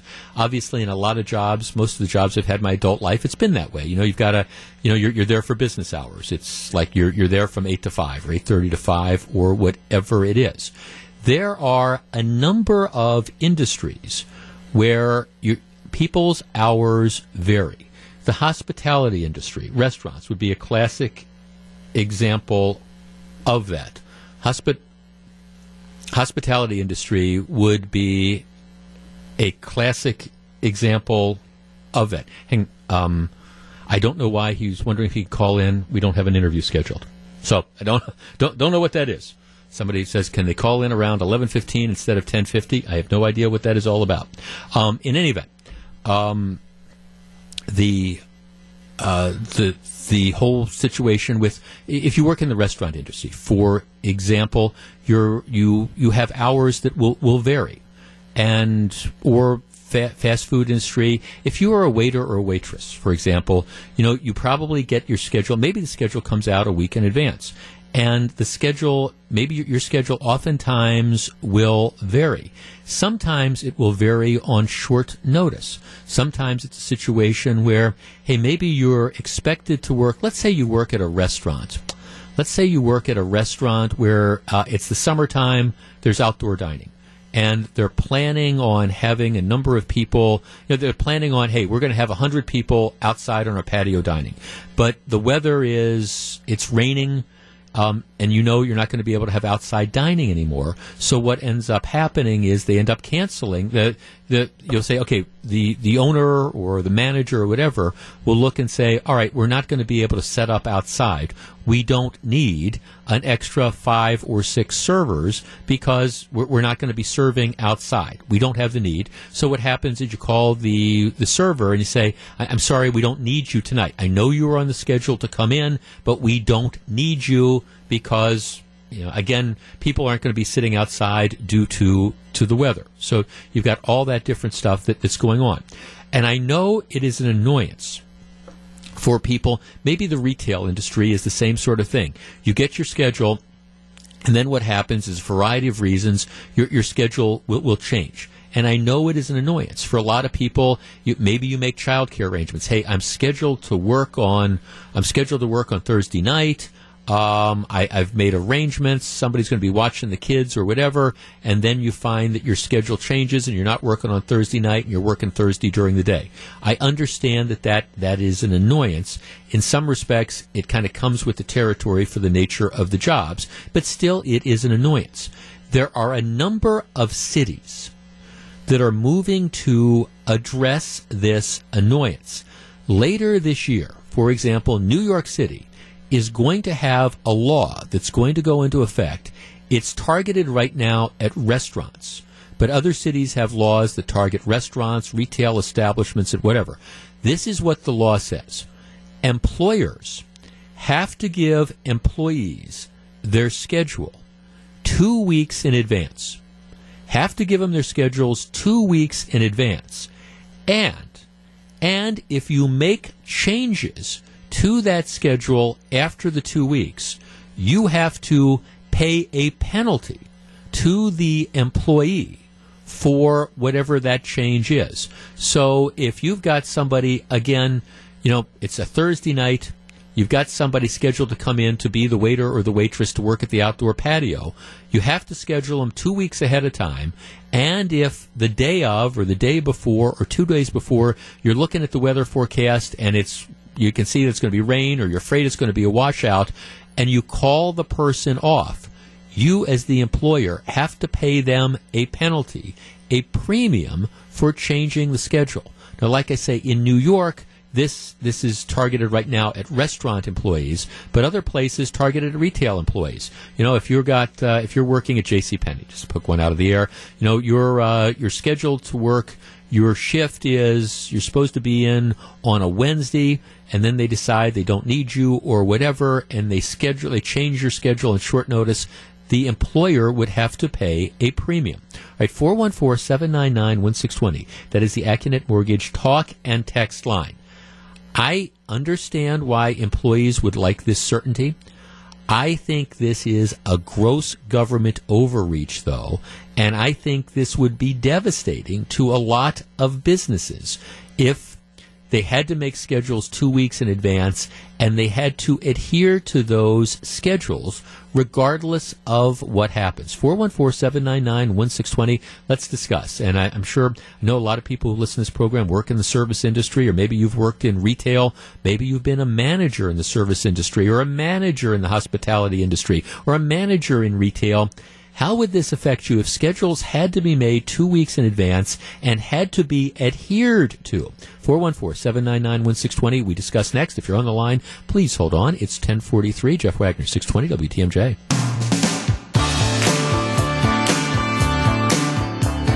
1047, Jeff Wagner, 620 WTMJ. Coming up in about 20 minutes, America, where all kids are exceptional. An interesting topic. Right now, we're talking about this growing trend. New York City has done it, a number of other cities, Seattle as well. They are passing laws that target various industries. In New York City, it's the restaurant industry. It says that employers have to make up work schedules two weeks in advance. And then, if they change those work schedules, have to pay a penalty to the employee. The idea being, hey, we, have told you that you're going to have to work a Friday two weeks from now. Um, you have to make child care arrangements or whatever. Then we decide we're going to cancel you. You have to get a premium or you got to get a penalty. Would that, I, I just think this would be disastrous on so many levels. Molly and Oconomowoc. Molly, you're first. Good morning. Good morning. So I have a college age student who's working in Minneapolis this summer on a macaroni and cheese food truck. Okay. And it's a very, I know, right? Doesn't it sound like it's the best job? um, so she is a victim, uh, not a victim, but I mean, this is the, the industry that she signed up for. When it rains, the food truck doesn't go out. Right. If something breaks on the truck, the truck doesn't go out. Right. But I think she and every other college student working jobs like this, they go in with that understanding, and I think you have to plan for that. So you get a second job, or you just budget for that. I think Right. government interference in this way is ridiculous. You see, and I agree. Now, and if and I do think employers should have an obligation of providing some certainty to employees. Like, like I mean, let's let's take the example of retail. If it, it where maybe there's less Um, it, there's less weather dependency than say in the restaurant industry. Um, but okay, so it's retail. If you have a manager that's constantly scheduling people and then canceling those shifts, that tells me you've got a bad manager, and maybe you should start looking for you know an, another job someplace else. But to have the government come in and limit and tie the hands of employers with their ability to make schedules, I, I just think that's that's a bad idea. I agree. And what about the opposite? I mean, I have to believe that then, if that's the case, managers would start scheduling people for fewer hours Yes. and then asking them to come in extra to avoid that. And I think, again, that's how can an employee plan in that situation either? Right, exactly. No, thanks for the call. I mean, I, I think that's a very, very good point. Uh, Kathy in West Allis. Kathy, you're on 620 WTMJ. Good morning. Hi. Hi, Kathy. Um, my point was that if this goes into effect, employers will underschedule. They will cut back on the people that they're going to schedule, so they won't have to risk paying these fines. Right. And then the customers will be suffering because they won't get the service they require, and and the um, employer. So, I'm sorry. No. Oh, Still there? Okay. Nope. Sorry, we lost Kathy there. Well, yeah, that that's. I mean, that would be the way I would respond. That's what I was talking about with unintended consequences. If, I were an employer and I was concerned about whether or not I, I don't want to pay the penalties. So what I would do is I would do exactly what you said. I would underschedule the employees. All right, no, you're you're not on th- this week. And then what I would do is, all right, if it turns out that you've got more demand, first of all, it would effectively cut hours. But then if you've got more demand, then what I would do is I would, the manager would call and say, hey, you're not on the schedule. Do you want to come in?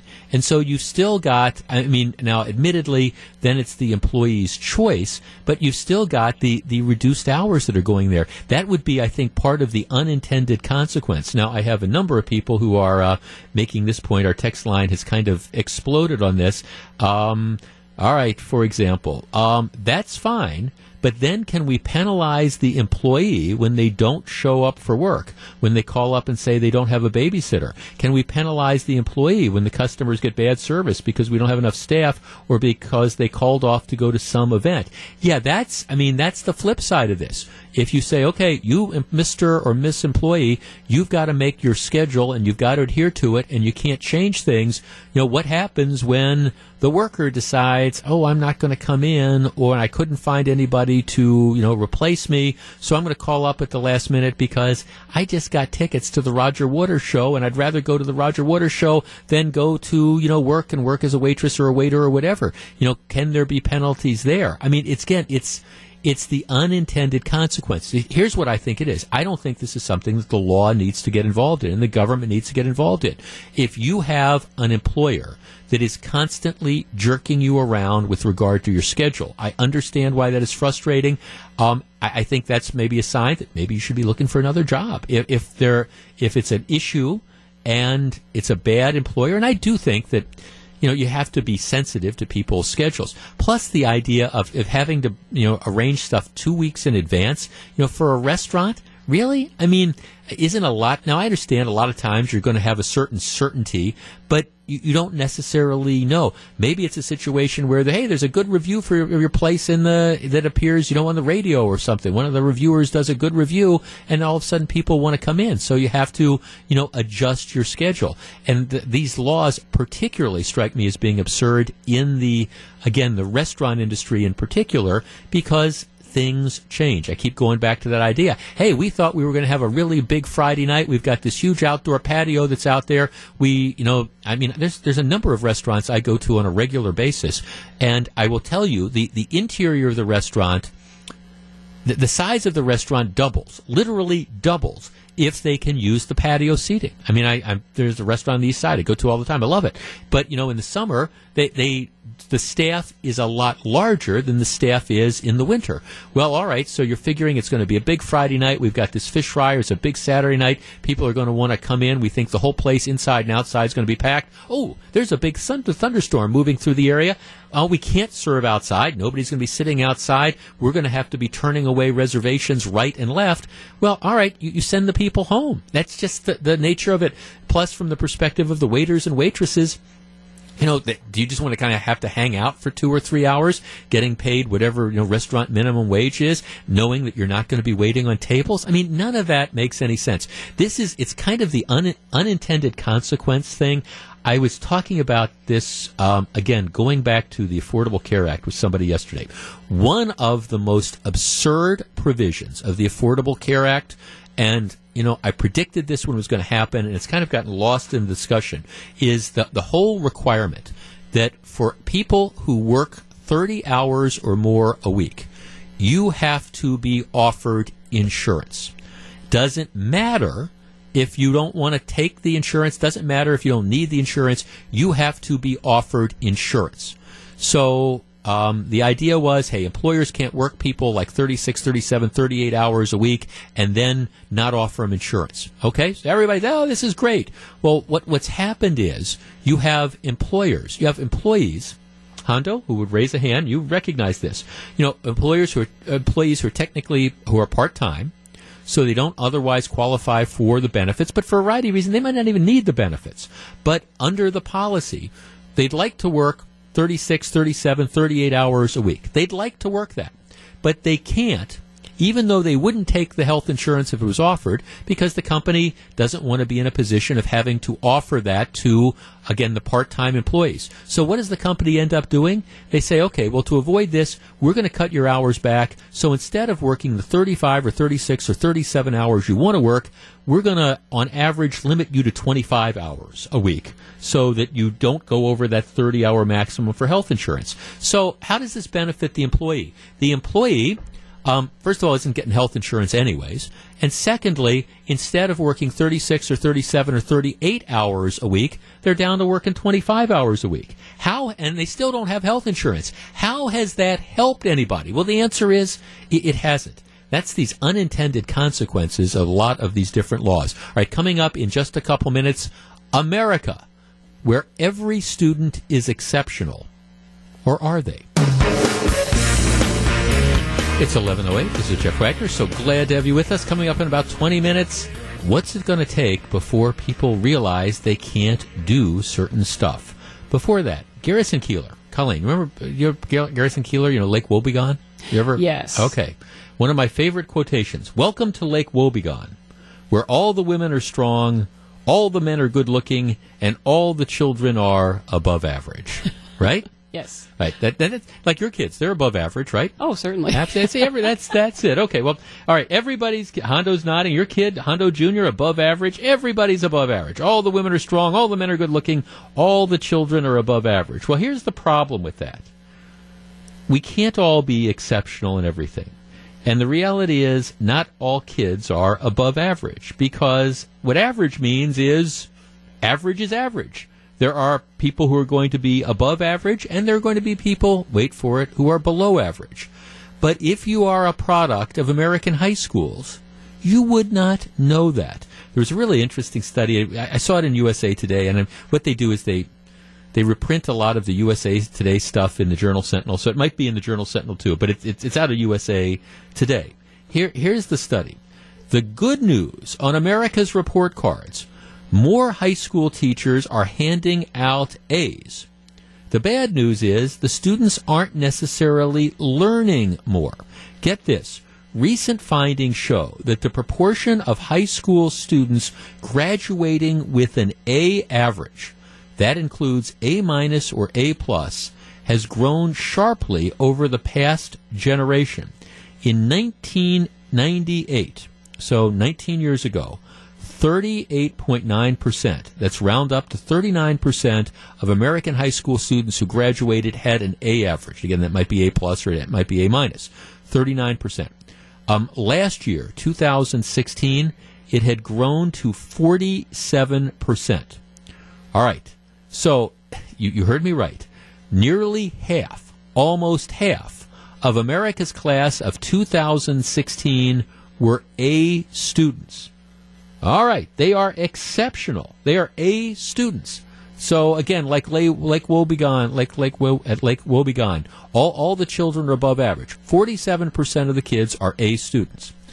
Well, that would be okay, and that would make us all feel good about ourselves.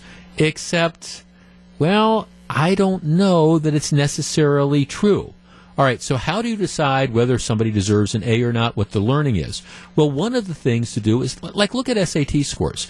SATs are one of the standardized tests that, you know, people take along with the ACT to determine, you know, college preparation and preparedness and things like that. Okay, so at the same time, we have gone from 39% of students graduating with an A average to 47%. Um, the SAT scores have dropped. Um, back in 1997, the average um, SAT score was 1,026. That score has now dropped to 1,002. Now, I, I understand that, that sometimes people say, well, the SATs are, are the, the standardized tests don't accurately reflect learning and things like that. All right, I don't want to argue the value of the standardized tests, but but you are comparing apples to apples. Um, you know, 18 years ago, 37% of the kids graduate with A averages, and you have a certain SAT score. 16, 18 years later, the number of kids graduating with A averages has gone up pretty dramatically, you know, by like, you know, 8%. So it's gone up pretty dramatically, but the SAT scores have gone down. Wouldn't you think that if you had more students graduating with A averages, the scores would go up? You would. But l- let's be honest about what's going on here. This is this is high school grade inflation. This is more and more kids who I don't believe are doing A quality work, but they're getting A's nevertheless. Why are they getting A's? Well, that's kind of the interesting thing. Is it because there's this pressure on the teachers. Hey, give the kid an A, or else the parents are going to complain. I'm not going to be able to get into Harvard if I don't get an A. So even though I deserve a B or a B minus or a C, you know, give me an A. Is it pressure that's coming from the parents? Is it that the teachers um, who just don't want to even have this hassle? Um, have we dumbed down the curriculum? Our number four, and does this matter? Does it matter if this is like wo- like Wobegon? D- should we really care if kids are getting A's that don't necessarily deserve A's? 414-799-1620. That is the Accunet Mortgage talk and text line. Now, again, at the risk of dating myself, I mean, I can remember classes that, that I took both in high school and certainly in college, where it was just it was all number dependent. I mean, it was okay. You got various scores on various tests, and then you know if you ended up if your average of all the scores, including the exam, was over whatever number, eighty five percent or eighty eight, whatever it was, you got an A. If it was between eighty and eighty eight percent, you got a B. Um, you know, seventy to seventy nine percent was a C. Below that was a D. It was this very very objective type of thing. It was numerical and it was based on the numbers. Nowadays, that doesn't appear to be the case. I don't think you can argue that there is a tremendous amount of grade inflation that's going on. And you know what? I just think I think it is a bad thing. I understand perhaps why it's going on, but I, I think it's something that needs to be reined in. Telling a kid that they're an A student when they really aren't doesn't do anybody any favors. 414-799-1620, that's the Accunet Mortgage talk and text line. How do you explain this increase? I think it's grade inflation, and as much as I would like to think that 47% of the students that are graduating from American high schools are A students, I don't believe it. Stick around. If you want to discuss it, 414-799-1620 is the number. If you're on the line, please hold on. It's 1115. This is Jeff Wagner. It's 1117, Jeff Wagner, 620 WTMJ. Marion Racine text. Washington Park High School, I have been told that teachers are not allowed to flunk a student. And unlike uh, the 80s and 90s, when 70% was passing, 50% is now considered a passing grade. That would not surprise me because um, the high school graduate, the average high school graduation rate, I'm looking at the numbers, now tops 83%. Um, excuse me for being a cynic. I, I just find it hard to believe that 83% of the students really should qualify to graduate. My guess is there is a tremendous pressure to let's get these kids out of here. Um, even if they're not qualified. 414 799 1620. We're talking about the, this new study that shows that 47% of high school kids that graduate now graduate with an A average. That's up from like 39% in uh, about 18 years ago. Is it grade inflation or are kids really smarter? Uh, Carmen in Hartland. Carmen, you're on 620 WTMJ. Good morning. Hi. Hi. What do you Um, think? Well, I just think that um, certain school districts have, um, and this is kind of a newer thing, um, you can get a grade point that's over a 4.0. So of course that's going to make a difference, and you know, I, I um, I just think that obviously that's going to make it look like if you have that capability, then there's you know you're measuring different things, and so I'm kind of wondering if that maybe came into the study as well. Well, but it says 47% graduated with I. uh, When it say the A average, that includes A minus, A, and A plus. So that would also include right the kids that graduated with the 4.3. right, right. That would be rolled into that as well. Yeah, when it, you know when when I went to, I went to Nicolet a long time ago, and they actually they weren't on a they, they had four point but you could also you could get extra credit for like the ap courses. So an a in those counted for five. So i mean i think our valedictorian probably graduated with a gpa well above four i think. So but yeah you're right. More and more students are doing it. But still do you really believe that almost half of the kids who are graduating from high school are a students? Um, no, I, I Yeah. think that probably not. And I just wonder though about, you know, if that's something, it just seems like that's in more and more districts, um, mm-hmm. the being able to get more than a 4.0. Yeah. And I've always wondered about that. And then I wondered too about the SAT thing. Uh, you know, um, I think more and more students are now taking the ACT. So I wonder what those scores are like. Yeah, whether they've gone up or not. I don't have. Thanks for call. I don't have the ACT numbers in front of me. I have the. Uh, let me see. Let me make sure I don't. Um, I have the SAT numbers, but again, I'm kind of. And now more and more people take the ACTs now. Um, but the I took them both for some reason. I used to take standardized tests well. I, actually, for some reason, my mind kind of worked that way. Um, but but at least I, I mean the SATs again. You compare apples to apples, and the SAT scores are going down. The a averages are going up. Um, there's there's a disconnect. All right, our text line is explained. Let me. Um, I'm going to embarrass you. This is Mark in Watertown. Mark texts. I graduated from Watertown this year. For the first time ever, I got an A average. I put in almost less work this year and came out with better results. I have no clue how this happened. I noticed throughout high school that classes kept on having less and less coursework, and instead of the classes getting more intense as the years progressed, the material kept on getting less and less intensive. My siblings struggled, struggled in world literature class I took, but I managed to get an A with about the same competency level as them. It all depends on the level of care by the teacher. Well, I mean, that, that's the key. And here, here's a text from Karen.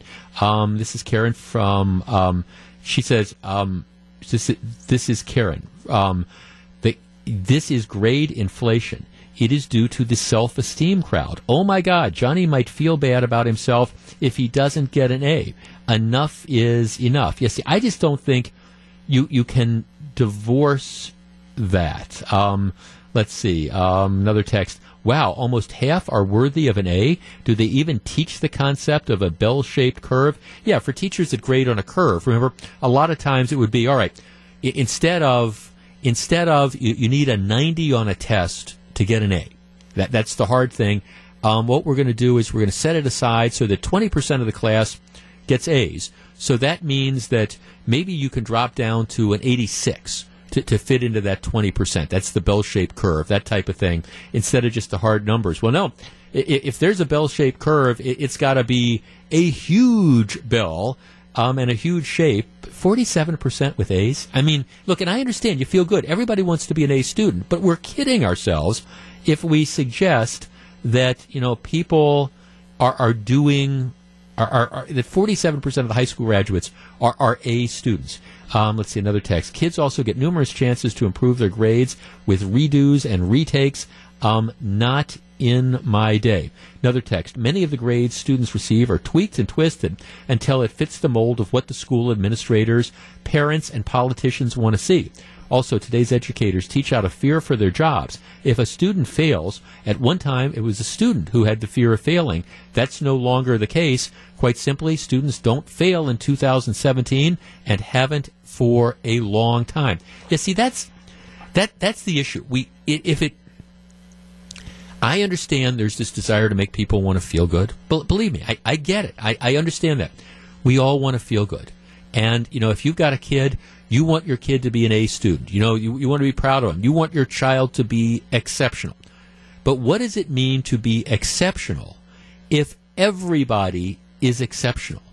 I mean, are we really, are- we kidding ourselves? Because the truth is, everybody isn't exceptional. And the truth is, almost one out of two, every high school graduate isn't doing A work. That's the truth of the matter, but they're getting A grades. It's 1124. This is Jeff Wagner. Coming up, when will it stop? Stick around.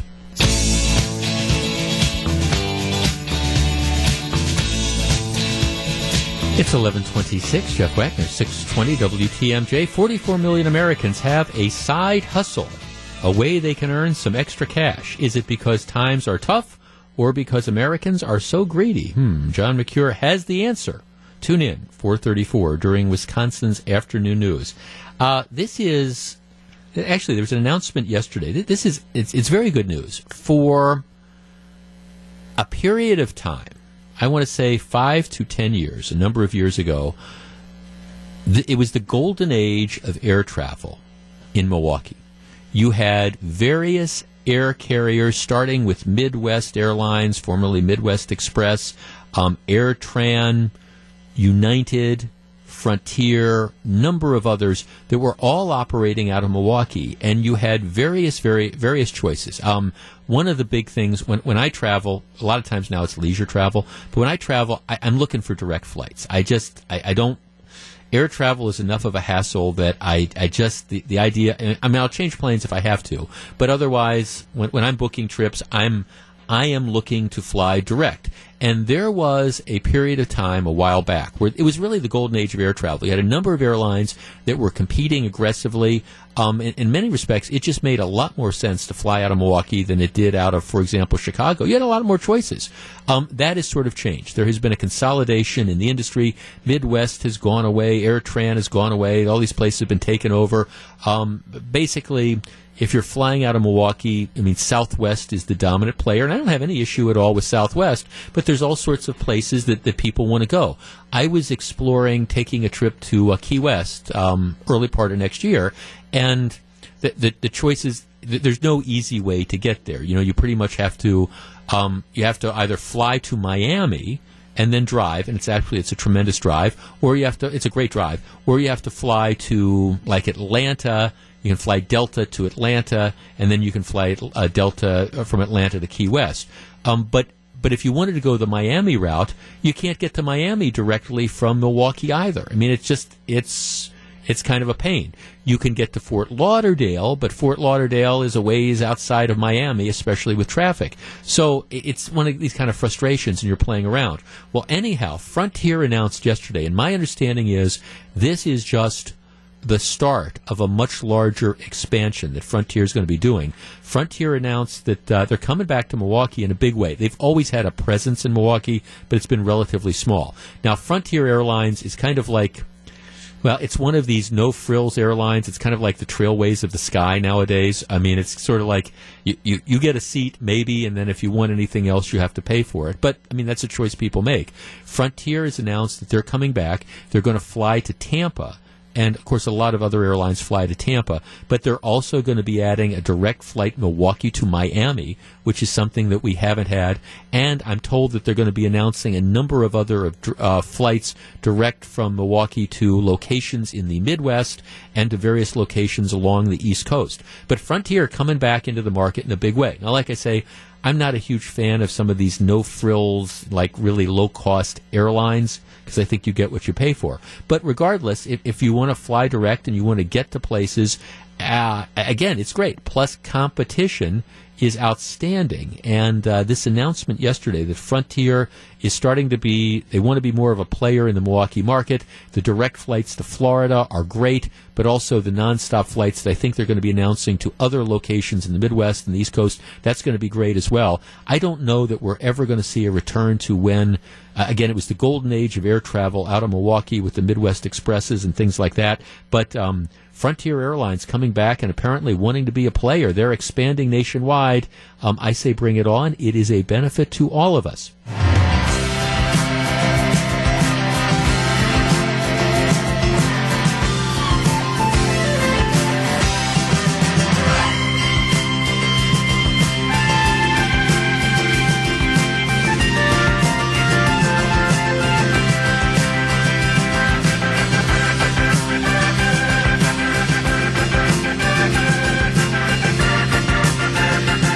Eleven thirty-six. Jeff Wagner, six twenty WTMJ. One of our listeners, being absolutely no help, says that hey, if you want to go to Key West, my advice is um, fly down to Miami, or, or actually buy a Harley and drive down there. Um, yeah, I'll, I'll, I, it, it's an option. It's, I'll, I'll I'll talk to Fran about it. Honey, what do you think about like getting on the back of a bike? And I don't think that's good. Now, I will say this: the the yeah, right. Um, not in this lifetime. I, I will say that the, uh, the the seven. I haven't been to the Keys in a long time. Um, I the the seven mile bridge, the the overseas highway, um, which is about like uh, it's a what about 113 miles or however long that that is. Um, it's it's a spectacular drive, but um, I don't think I want to do it. I don't think I want to do it on a bike. Um, that, but that's just me. So uh, yeah, you can you can do that. It's it's a it's a fun drive. It just kind of takes a while, especially if there's traffic and not necessarily on a bike. All right. This is a story that, that the more you hear about it, the more fr- the more frustrating it is. It is a sad story. It is a tragic story. It is a story though that, that just unfortunately, it repeats itself and repeats itself every day around here with, with no end.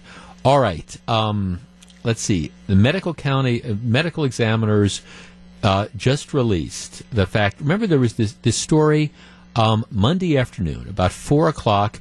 There was the report of a 19 year old man who was killed in a crash near Fond du Lac and, and Roosevelt in Milwaukee. His vehicle struck a curb, then a tree. The vehicle was split in two. I have seen the photos. Literally, this car was split in two. This car was split in two. Um, I, I I've been told by sources that what happened was the car was speeding excessively. We'll talk about that in just a second. Had been involved in in uh, two, one or two rear end collisions, like rear ended one or two cars. Was was leaving that scene, high rate of speed, um, and the driver loses control of the car. But this is four o'clock in the afternoon. Uh, two days ago in a, in, in a residential area in the city of Milwaukee. Um, the reports are coming out now. Police said speed was a factor in the crash. Um, they estimate. Well, here, here's the story as reported on, on Fox 6. Um, Daryl Brown was the sole occupant of the vehicle. This is the 19 year old man. He was partially ejected when his vehicle slammed into the tree and pronounced dead at the scene. Um, medical examiner report says he died of multiple blunt force injuries. His death was an accident. According to the police report, get this Brown's vehicle was headed eastbound on Fond du Lac at the time of the crash. The report notes that Brown's vehicle was possibly involved in a minor crash at the 51st Street Boulevard intersection. That's what I'm being told. He rear ended a car and then actually might have rear ended a second car. Um, continued eastbound. He lost control. His vehicle turned sideways, struck a tree, split in half, flipped, and the front half of the vehicle traveled 60 to 80 feet from the tree. All right, that tells you that this car was really moving. The report states that Brown's vehicle was estimated to have been traveling at 75, 75 miles an hour or faster. This is 4 o'clock in the afternoon. Uh, the posted speed limit in the area is 30 miles an hour. So, I mean, it's a residential area. You've got this guy driving like a bat out of you know where, 75 miles an hour down a residential street in the middle of July, presumably when there's kids out playing. I mean, it's, it's a residential neighborhood, driving 75 miles an hour or faster. And I certainly believe that because if you look at the damage to the car, um, the car had to be moving really, really fast for when it hit the tree to split in half. Brown did not have a valid driver's license at the time of the crash, but the vehicle was registered to him. It is not believed he was wearing a seatbelt, according to the report. Okay, so heavy sigh. You've got a 19 year old guy without a driver's license, without a valid driver's license, driving at 4 o'clock in the afternoon down a residential neighborhood in the city of Milwaukee. The guy is driving 75 miles an hour plus not wearing a seatbelt. They say they found. Let me see. What I just want to make sure I'm I'm accurate here. Um, they say that uh, an empty bottle of liquor was located near the vehicle, and an empty bottle of beer was found under his body. So I I, I mean I, I don't. I don't know if he was drinking or not. I don't know if they're going to do toxicology reports. I don't know that it matters. 75 miles an hour, 4 o'clock in the afternoon, residential area, no valid driver's license, no seatbelt, smacks into, at least I'm told, maybe two cars, rear ends a couple cars, and then, you know, loses control of his own car, hits a tree, and now you've got a 19 year old kid that's dead. I mean, it's just, it's, it's a tragic story, and I don't mean to underplay it. it it's, in some respects, given how irresponsible this driving was, it's an, it's a near miracle that other people aren't dead as well. That there weren't, you know, kids out on bicycles or kids walking on the sidewalks or adults walking on the sidewalks or somebody out, you know, with a broom dusting off the sidewalk when this guy loses control of his car or other people in the street. An absolute miracle that this isn't worse. But but here's the bigger picture. I wouldn't be obsessing on this story. I wouldn't be spending the, a segment or two on the radio about it if this was a unique situation. But the truth of the matter is, this is not a unique situation. This is just another day in the city of Milwaukee.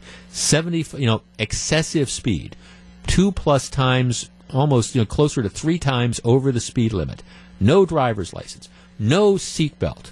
Booze in the car, presumably. And now, in this case, somebody dead. Now, in this case, it's the driver that was dead as opposed to other people. Our number is 414 799 1620. That is the Accunet Mortgage talk and text line. I don't know that there has ever been a time in my lifetime where, remember the old adage that you have to, that you used to say about driving, you have to look out for the other guy? I don't think there has ever been a time where that adage, look out for the other guy, drive defensively, is more valid because this type of stuff goes on on a daily basis. You take your life into your own hands if you are driving down the street. You take your life into your own hands if you are in the crosswalks. You take your life into your own hands if you are out on the sidewalks. I don't think there has ever been a time in my lifetime where there's been more reckless and irresponsible driving. 414 799 1620, that is the Accunet Mortgage Talk and Text line. Are you seeing this too? I mean, on this particular case, and it's a tragedy this young man lost his life. It, it is. There, there's nobody to blame but, but himself. But this is not an atypical situation. Now, he wasn't driving a stolen car. Half the time when you hear these stories, it's a stolen car. But he didn't have a driver's license. 75 miles an hour, 4 o'clock in the afternoon, residential street. Let's start with Mike in Menomonee Falls. Mike, you're first. Good after. Good morning. Good afternoon. Hi, Mike. Uh, good morning, whatever. Yeah. Um, yeah, I was telling your screener, I, I drive these streets every single day. I'm a sales rep for a small company, and I, I go up and down Fond du Lac Avenue, Capitol, Appleton Avenue, and it's nothing to see somebody go by 70 miles an hour in the right lane, pass you on the right, Yep. at an intersection where the light hasn't even changed yet, no regard for it whatsoever. And I've seen, as far as the booze goes, I've seen guys get out of the car, put a 40 on the top of the roof, and there's a car cop across the street. and nothing is done. Yeah, it, it's Absolutely nothing. It, it's just, and, and then no valid driver's license. You get caught, and, and you know that happens most of the time too. You, you get stopped with a no valid driver's license, you, and, and then next thing you know, you're, you're out. The same person's out driving an hour later. I mean, this is, and it's endangering all our lives. Yeah, and it's the license applied for that are expired three months ago. Yeah, it- well, right, exactly. Or revoked. You know, who knows? Revoked, expired, whatever. Now, now, thanks for the call. Now, at 414-799-1620. And, and I guess this is, it's just so damn dangerous. I don't know any other way to say it. I mean, I'm, and again, in this particular case, it's the driver who, who, who's killed. And, and I understand some people might say, well, he got what he deserved. Well, yeah, to an extent, but, but you don't want to see this happen to anybody. I mean, there's a grieving family, but it's these irresponsible, reckless decisions that are going on that are endangering all of us. All right, we continue the conversation. It's 1145. This is Jeff Wagner. Hang on the line.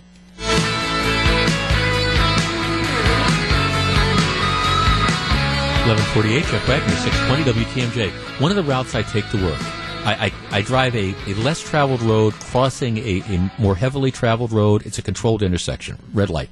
I have learned that when the light turns green, I I have to literally count one, two, three, four before I go because I swear one out of every five times you cross that intersection and if you go when the light turns green you will get hit because there's going to be somebody driving like a bat out of you know where accelerating going through the red light. It's just it's it's the wild wild west. Let's talk to uh, let's see ricardo in milwaukee. You're on 620 wtmj good morning. Hi, this is Ricardo. yes sir. So uh, we are just speaking about um, the reckless drivers, and Yep. I had an incident this morning where we were stopped on 96th and Congress. Um, it's a heavily construction zone, so there's only one lane going north, one lane going south, and five cars were uh, waiting in line. The very front one was a city bus, and somebody in the back of the line goes north um, in the southbound lane, just honking his horn um, to to speed in front of us and cut, you know, through the intersection. Didn't even stop at the the flashing red light or anything. You know, um, it's just ridiculous. No, it, and, and, and this, and it's not just an isolated case, Ricardo. My guess is you see that kind of stuff all the time. Oh, absolutely. Uh, my daughter was uh, hit yesterday on her bicycle. Um, the guy only struck the front tire, but she was at a crosswalk, and he sped up to go through the yellow light and um, hit her front tire and, tire and spun her off the bicycle. Did he stop or did he drive off? He he did stop. Okay. Um, but you you know it was just the reckless driving of speeding up to go through the yellow light. Well, exactly. And, and this happens on a, a, a regular basis. I mean, this. My guess is, um, again, that this story. And look, I, I feel bad for the family of this guy, this 19 year old guy who shouldn't have been driving, much less driving 75 miles an hour in a 30 mile an hour zone. Feel bad that the kid is dead. I, I honest to goodness, do. Uh, It's an horrific accident, but it could have been worse, and it could have been anybody out there because this type of stuff goes on on a daily basis. Let's talk to Ted in Hubertus. Ted, you're on 620 WTMJ. Good morning. Good morning, Jeff. Uh, I, as I said to your caller or um, guy checking that, uh, about a year or so ago, I was walking uh, eastbound on Wisconsin Avenue, and I was in the crosswalk, and a young lady decided she had to beat the traffic coming the opposite direction. She made a left turn, and she pretty much nailed me. Oh, oh wow. I was very fortunate that uh, somebody must have been watching over me because my gr- head did not hit the ground, so I did not suffer any head injuries. I did roll, but uh, I actually got away with having a broken rib and a broken uh, small finger. But I had I had to sue my insurance company for the um, Right. Uh, you know uninsured motorist.